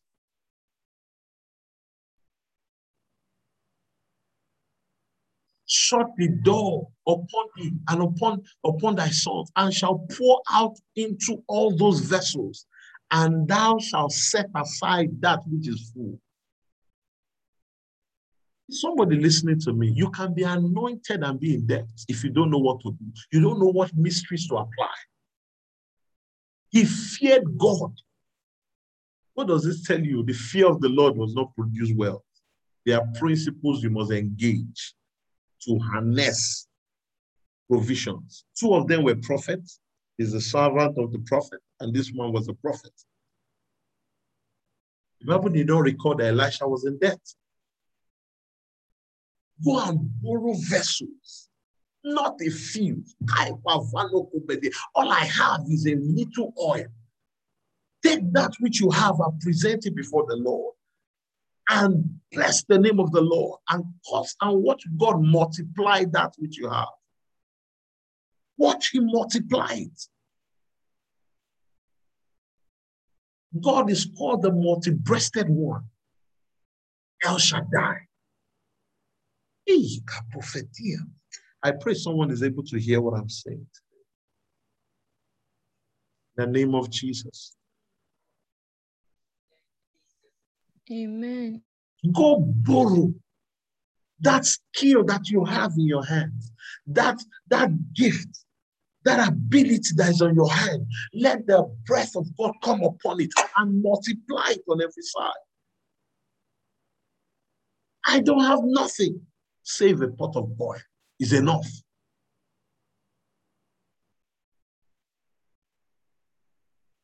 There was a time my wife was looking for a job. She was, oh my goodness, was searching everywhere, you know, and I'm going to share the secret. She even went to apply for a job that I was so angry when I came back one day. And she told me she went to apply for the let me let me see. Let me take permission first so that I can sleep peacefully this night.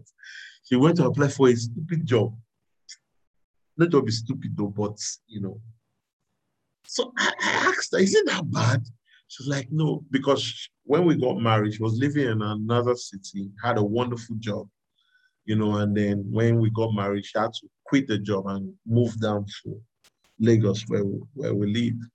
And so she's been trying and trying, nothing was working out.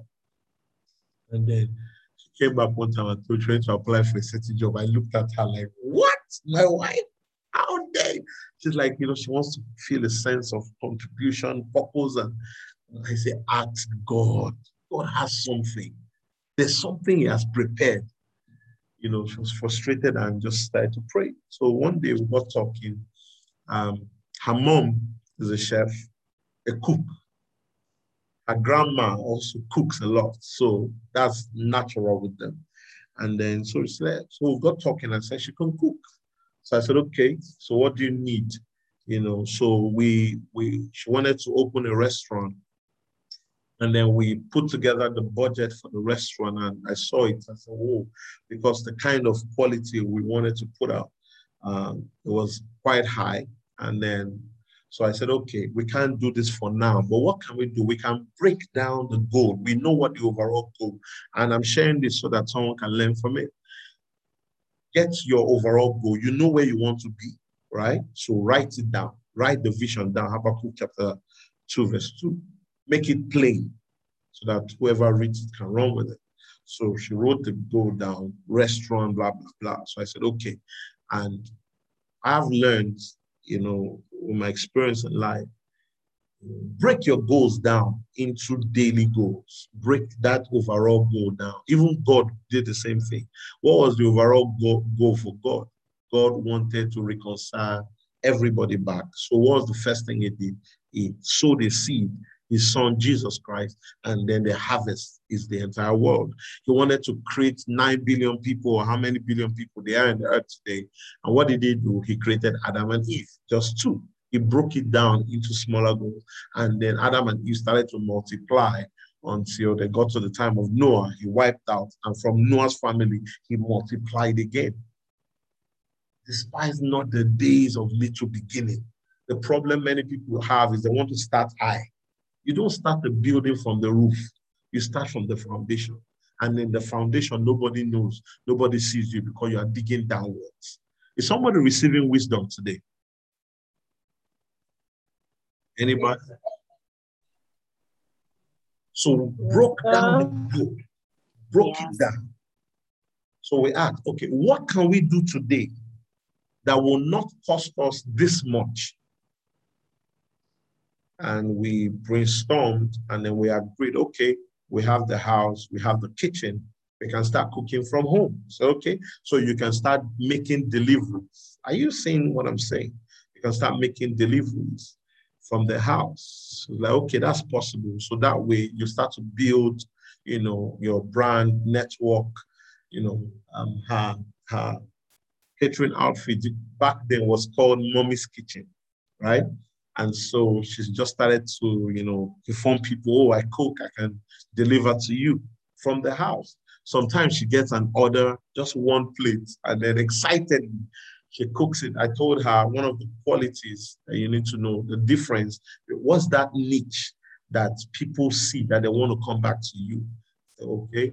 She called it mommy's kitchen because she wanted to uh, cook and make you feel like it's a homemade food. You know, there's this food you eat in the restaurants, then there's something different at home. So I said, look, even if it's one client, you know, forget about the profit. I'll cover the, the grounds, but just give quality.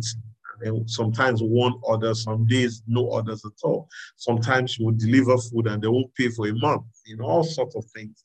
And but she gradually started to learn and started to learn the market, the downside, the upsides. You know, people started to know her and started to place orders and gradually started to grow. And then, you know, she switched the brand to Peggy's Kitchen. And one order here, two, ten, sometimes she's invited to cater for, you know, birthday celebration. Before long, she got busy. She got busy. She got so busy that you know, the goal, we have actually gotten to the point where we can surpass and go and achieve the full goal. And even if we don't, we are good. But it did not start that way. We broke it down and started. And by the power of the Holy Ghost that we release upon the business, it starts to multiply. And today, we have some people here who have tasted her food and I'm sure can give some good reviews. But what, how did it begin? began from that big goal and break it down. Then infusing the power of the Holy Spirit. That's the difference that you have. That's the extra points that you have. Infusing the power of the Holy Ghost. We have had testimonies of people eating the meal and then get healed. Seriously. We've had it. And it got to the point she got a huge order and she made so much money and she gave me some, of course. Shout amen. Hallelujah. Because uh, I'm the number one investor. If you're not jealous of me, say amen. but seriously. Amen. He We are jealous. so much value, right? To the point where you know, there was a time I did a transaction, you know, I lost some money, and then she cushioned that effect. Do you understand? So the impact of you starting small, don't feel free to start small, but don't stay small. Amen. Feel free to start small, but don't stay small.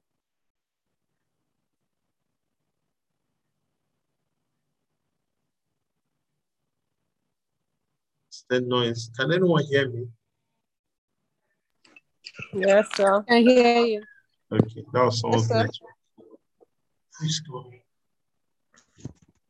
See what I'm saying? So, or break down. So now that's what happened with this prophet. What do you have at home? What what what can you do?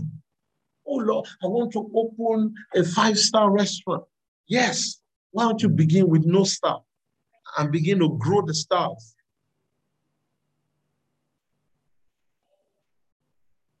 And she shut the door. Why? Because when you are starting small, voices can come and say you're wasting your time.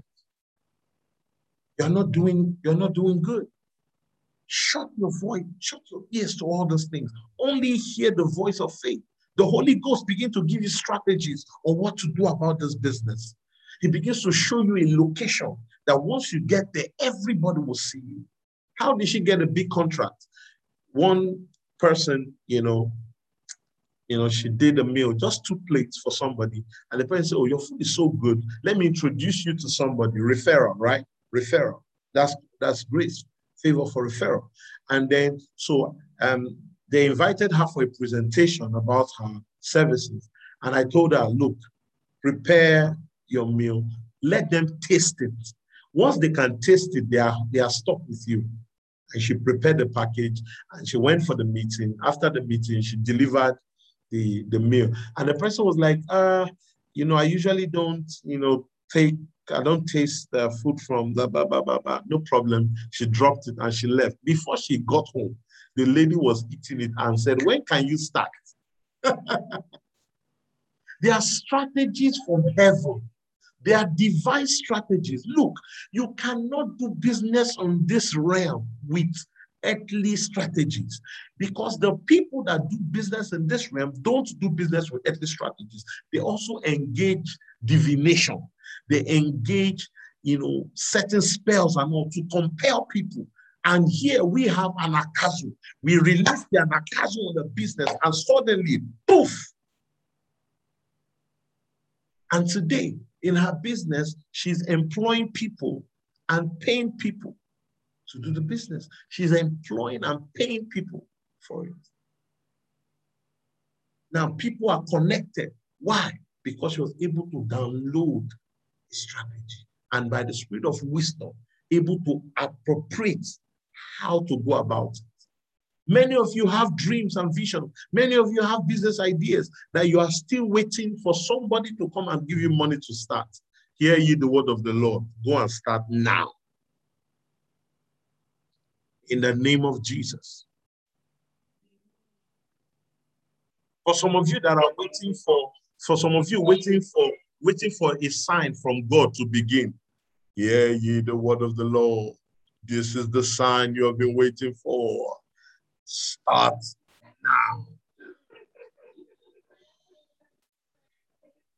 If this is not a sign, I wonder what else you want.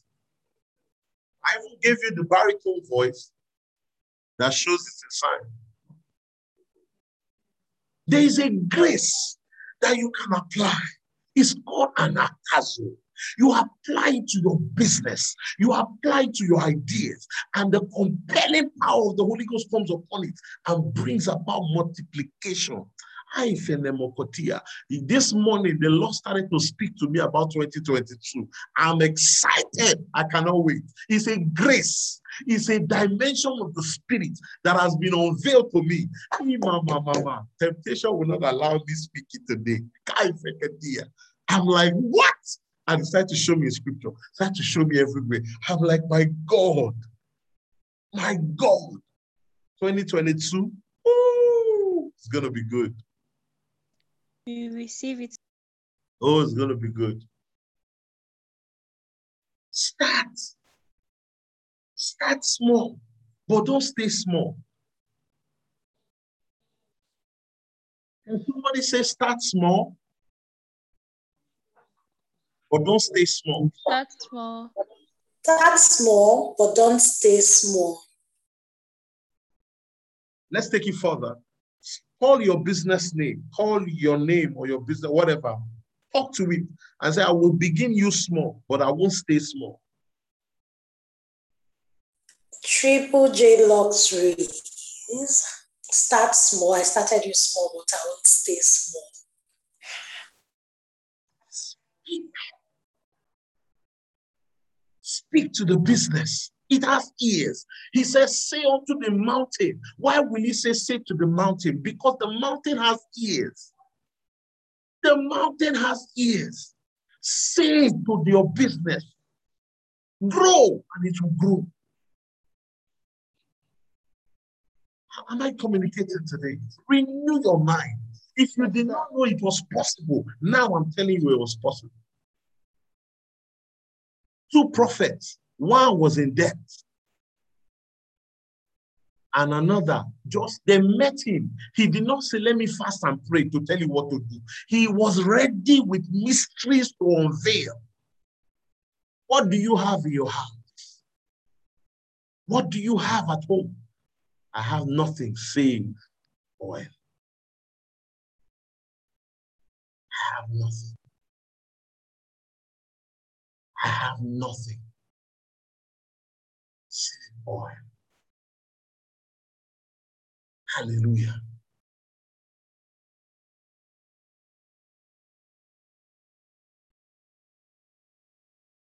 Verse 4, 2 Kings 4 4. And when thou art coming, thou shalt shut the door upon thee and upon thy sons, and shalt pour out into all those vessels, and thou shalt set aside that which is. So she went from him, shut the door upon her and upon her sons, who brought the vessels to her. She poured out. And it came to pass when the vessels were full that she said unto her son, Bring me yet a vessel.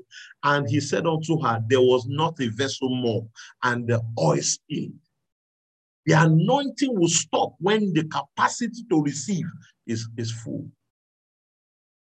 When there's capacity to receive more, oh, it will flow. But there was no more vessel. The oil stopped. Why? The oil too was alive, watching to see is there capacity to receive. May the Lord give you capacity to receive from Him. Amen. Jesus. Amen.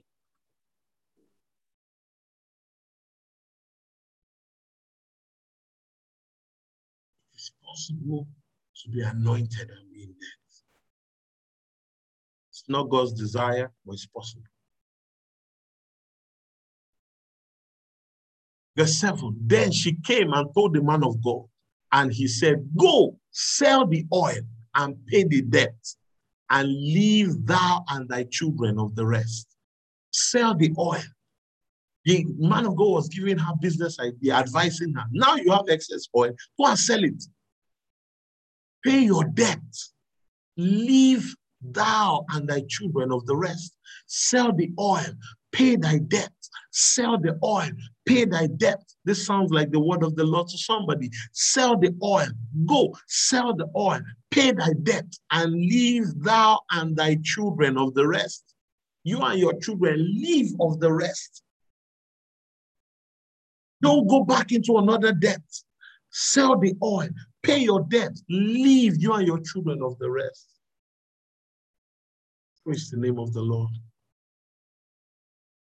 Hallelujah. The mysteries of the kingdom, the attributes of the kingdom. Many people complain, oh, we pay tithes and we don't see the benefit and the blessing. Why? Because you don't understand how it works. He said, I will open you a window that there will be no room enough to receive it. Are you seeing the same thing? He will give you strategies.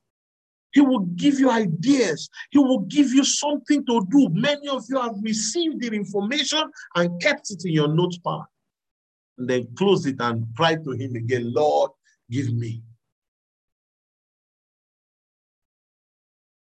Luke chapter 6, verse 38.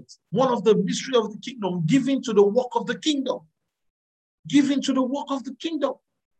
Luke 6 38, give and it shall be given unto you good measure, pressed down and shaken together and running over, shall men give into your bosom.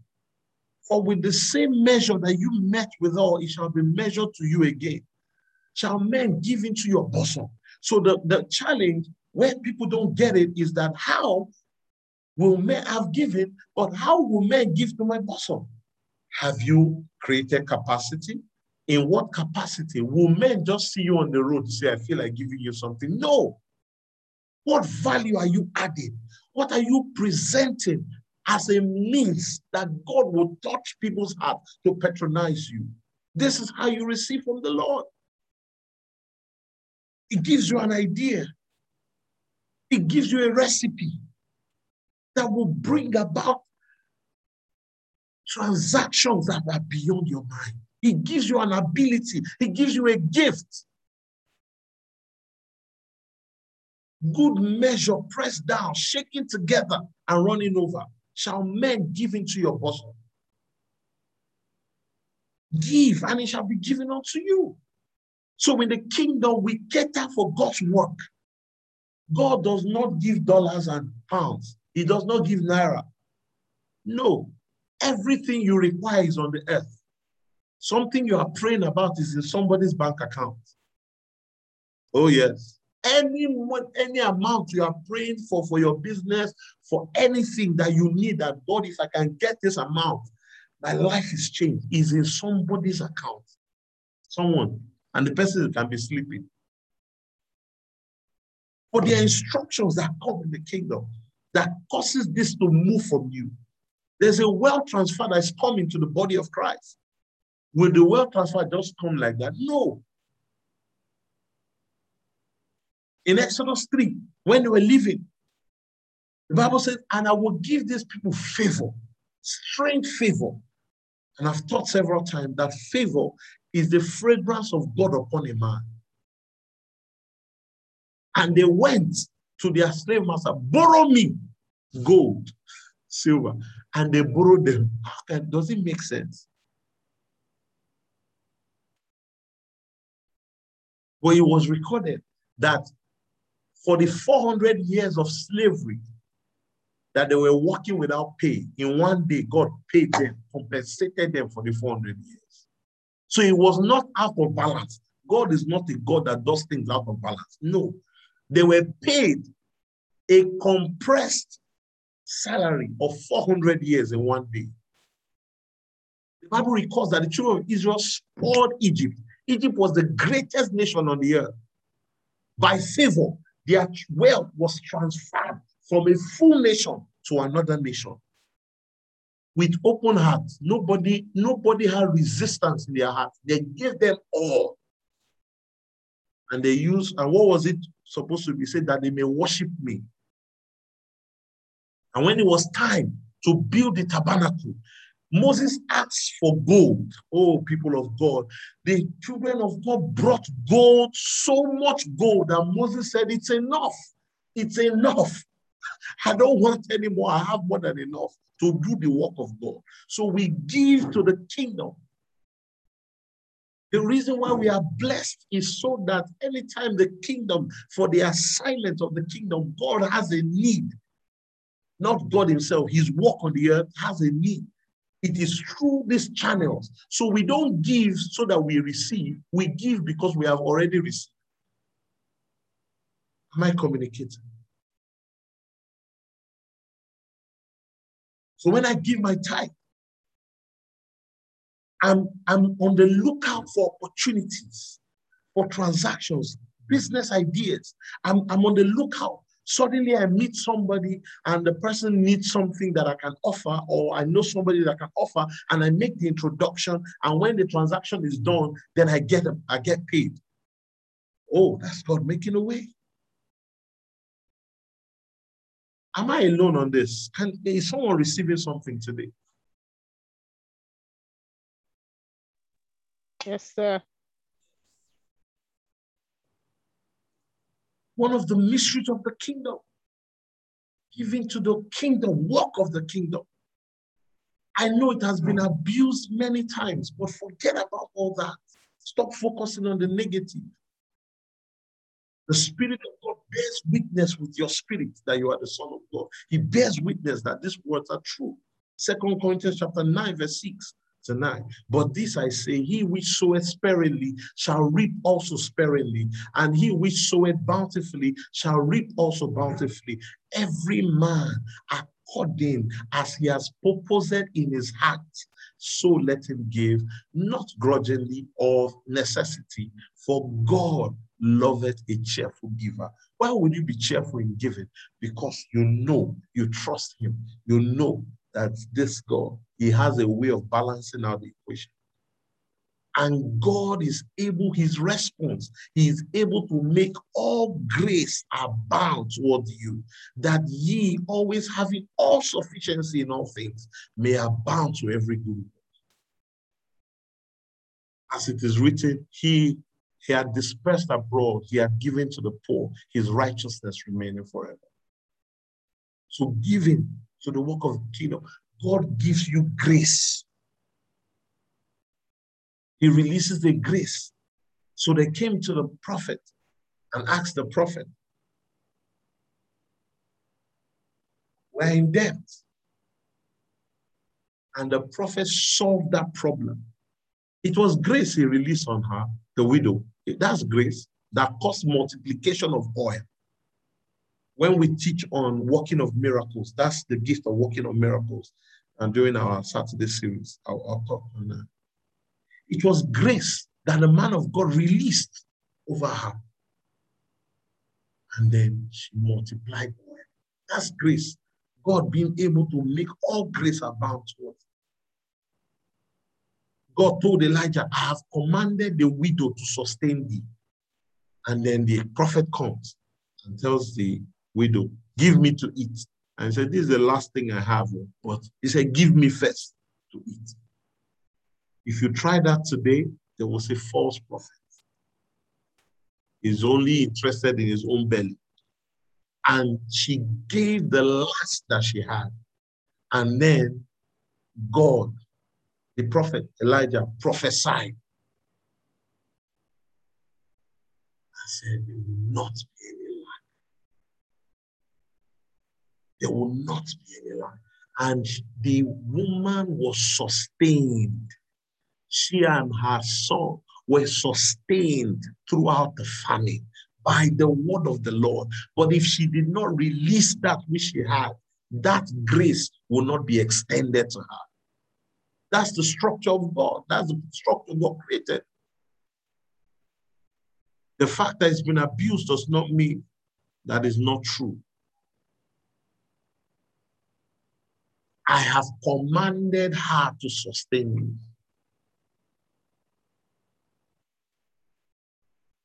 David said, I will not offer to God that which costs me nothing. I value this God so much.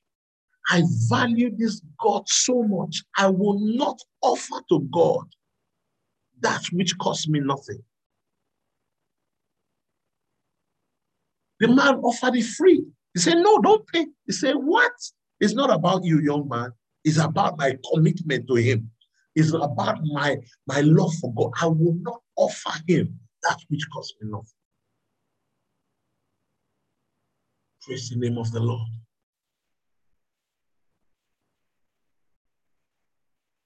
Final scripture. First Chronicles chapter 16. Read from verse 30. First Chronicles 16.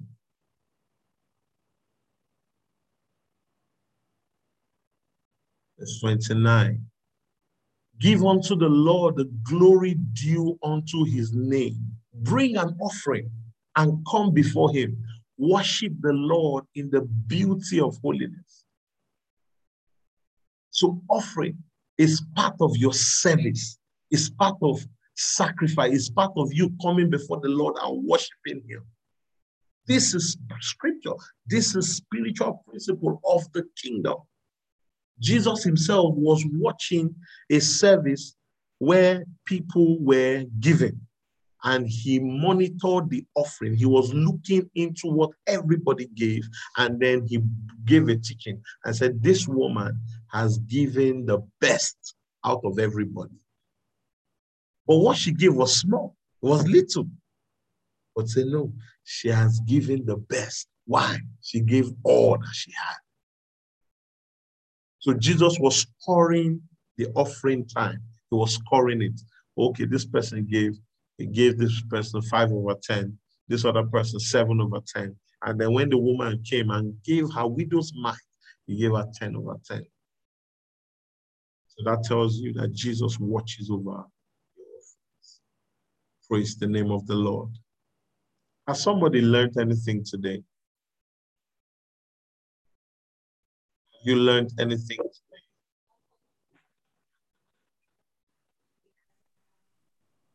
Yes, sir. You renew Sir. our mind. So I want to take two questions and then we'll pray and then I call it a day. Two questions. Two questions. Two questions. Anybody with a question?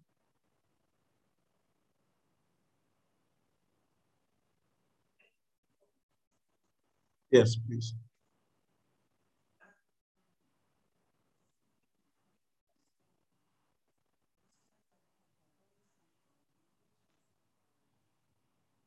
Mhm. Okay.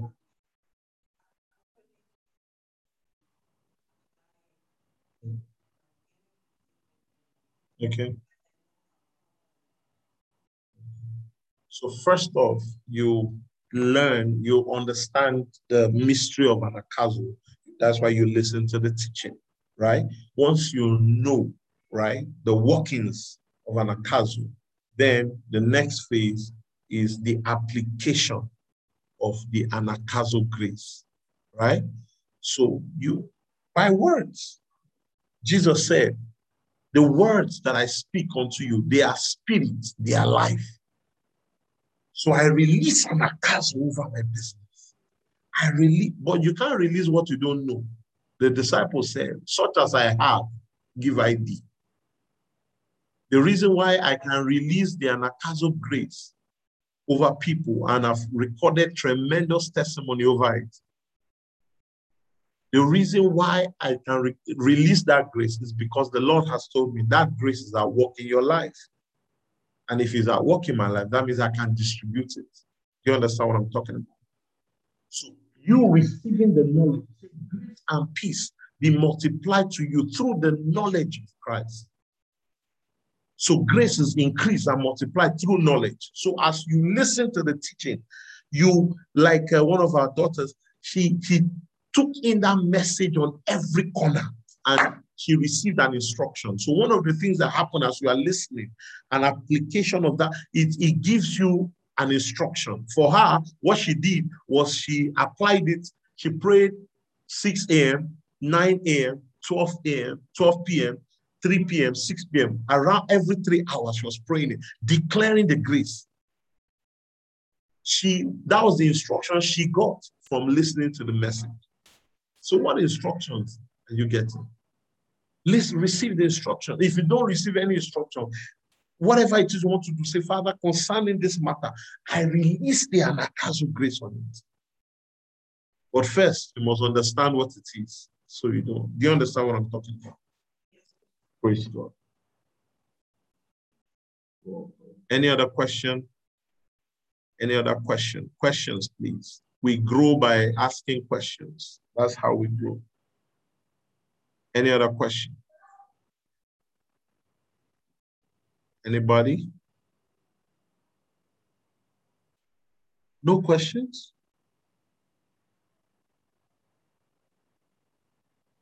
Amen.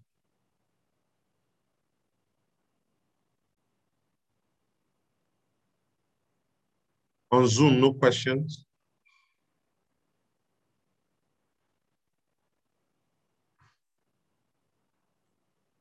Nobody with a question on Zoom. Amen. So I can pray and close. Anybody? If you're in the audience on Zoom, you can raise your hands and I'll bring you up. What a quiet service today. Amen. Okay. If there are no if there are no questions, then we can pray. Lift your voice and just begin to pray and ask the Lord. You have heard words about renewing your mind. Ask Him to help you. Ask Him to help you. It's not by power, not by might, but by my spirit, said the Lord. By the spirit of the Lord. Ask Him to help you. There are many mysteries. I just brought a little. I just I just gathered a little of there are so many mysteries. I, I, like I mentioned earlier, the mystery of thanksgiving, the mystery of praise, the mystery of sacrifice, the mystery of sin, the mystery of you know confession, the mystery of belief, the mystery of ah, worship, many, many mysteries of the kingdom. But the Lord will give you the mystery that you need. The prophet Elisha, he applied the mystery and caused iron to float. He applied the mystery and caused oil to multiply. Jesus applied the mystery and multiplied bread and fish. Many mysteries applied. Can you lift your voice and just ask the Lord to anoint your mind afresh and cause you to be aligned? The grace to renew your mind. Lift your voices and begin to pray. Ziza kabeneka bana kose veni katali grundos kebele kosia vedi. Legunga skefeti le katele koshe ketile baranis keberia kata. Le vekosia katia. Renew, renew our minds, O God. Give us the grace, the mystery we require for the next phase of our lives. Let it, O God, let it be revealed by the power of the Holy Spirit. Let it be revealed. Let it be revealed. Let it be revealed. Let it be revealed, oh God. Ask the Lord that which, that instruction that you need to do to get you to the next phase. Ask the Lord to release that grace upon you in the name of Jesus. Every business has a strategy. Every idea has a, has a strategy that has been designed by heaven. Let God release that grace over you by the power of the Holy Ghost. Bantos ke vente ke sila karia vekos kati. Bratus ki banda kasi vekoria. Let it be, O God, in the name of Jesus.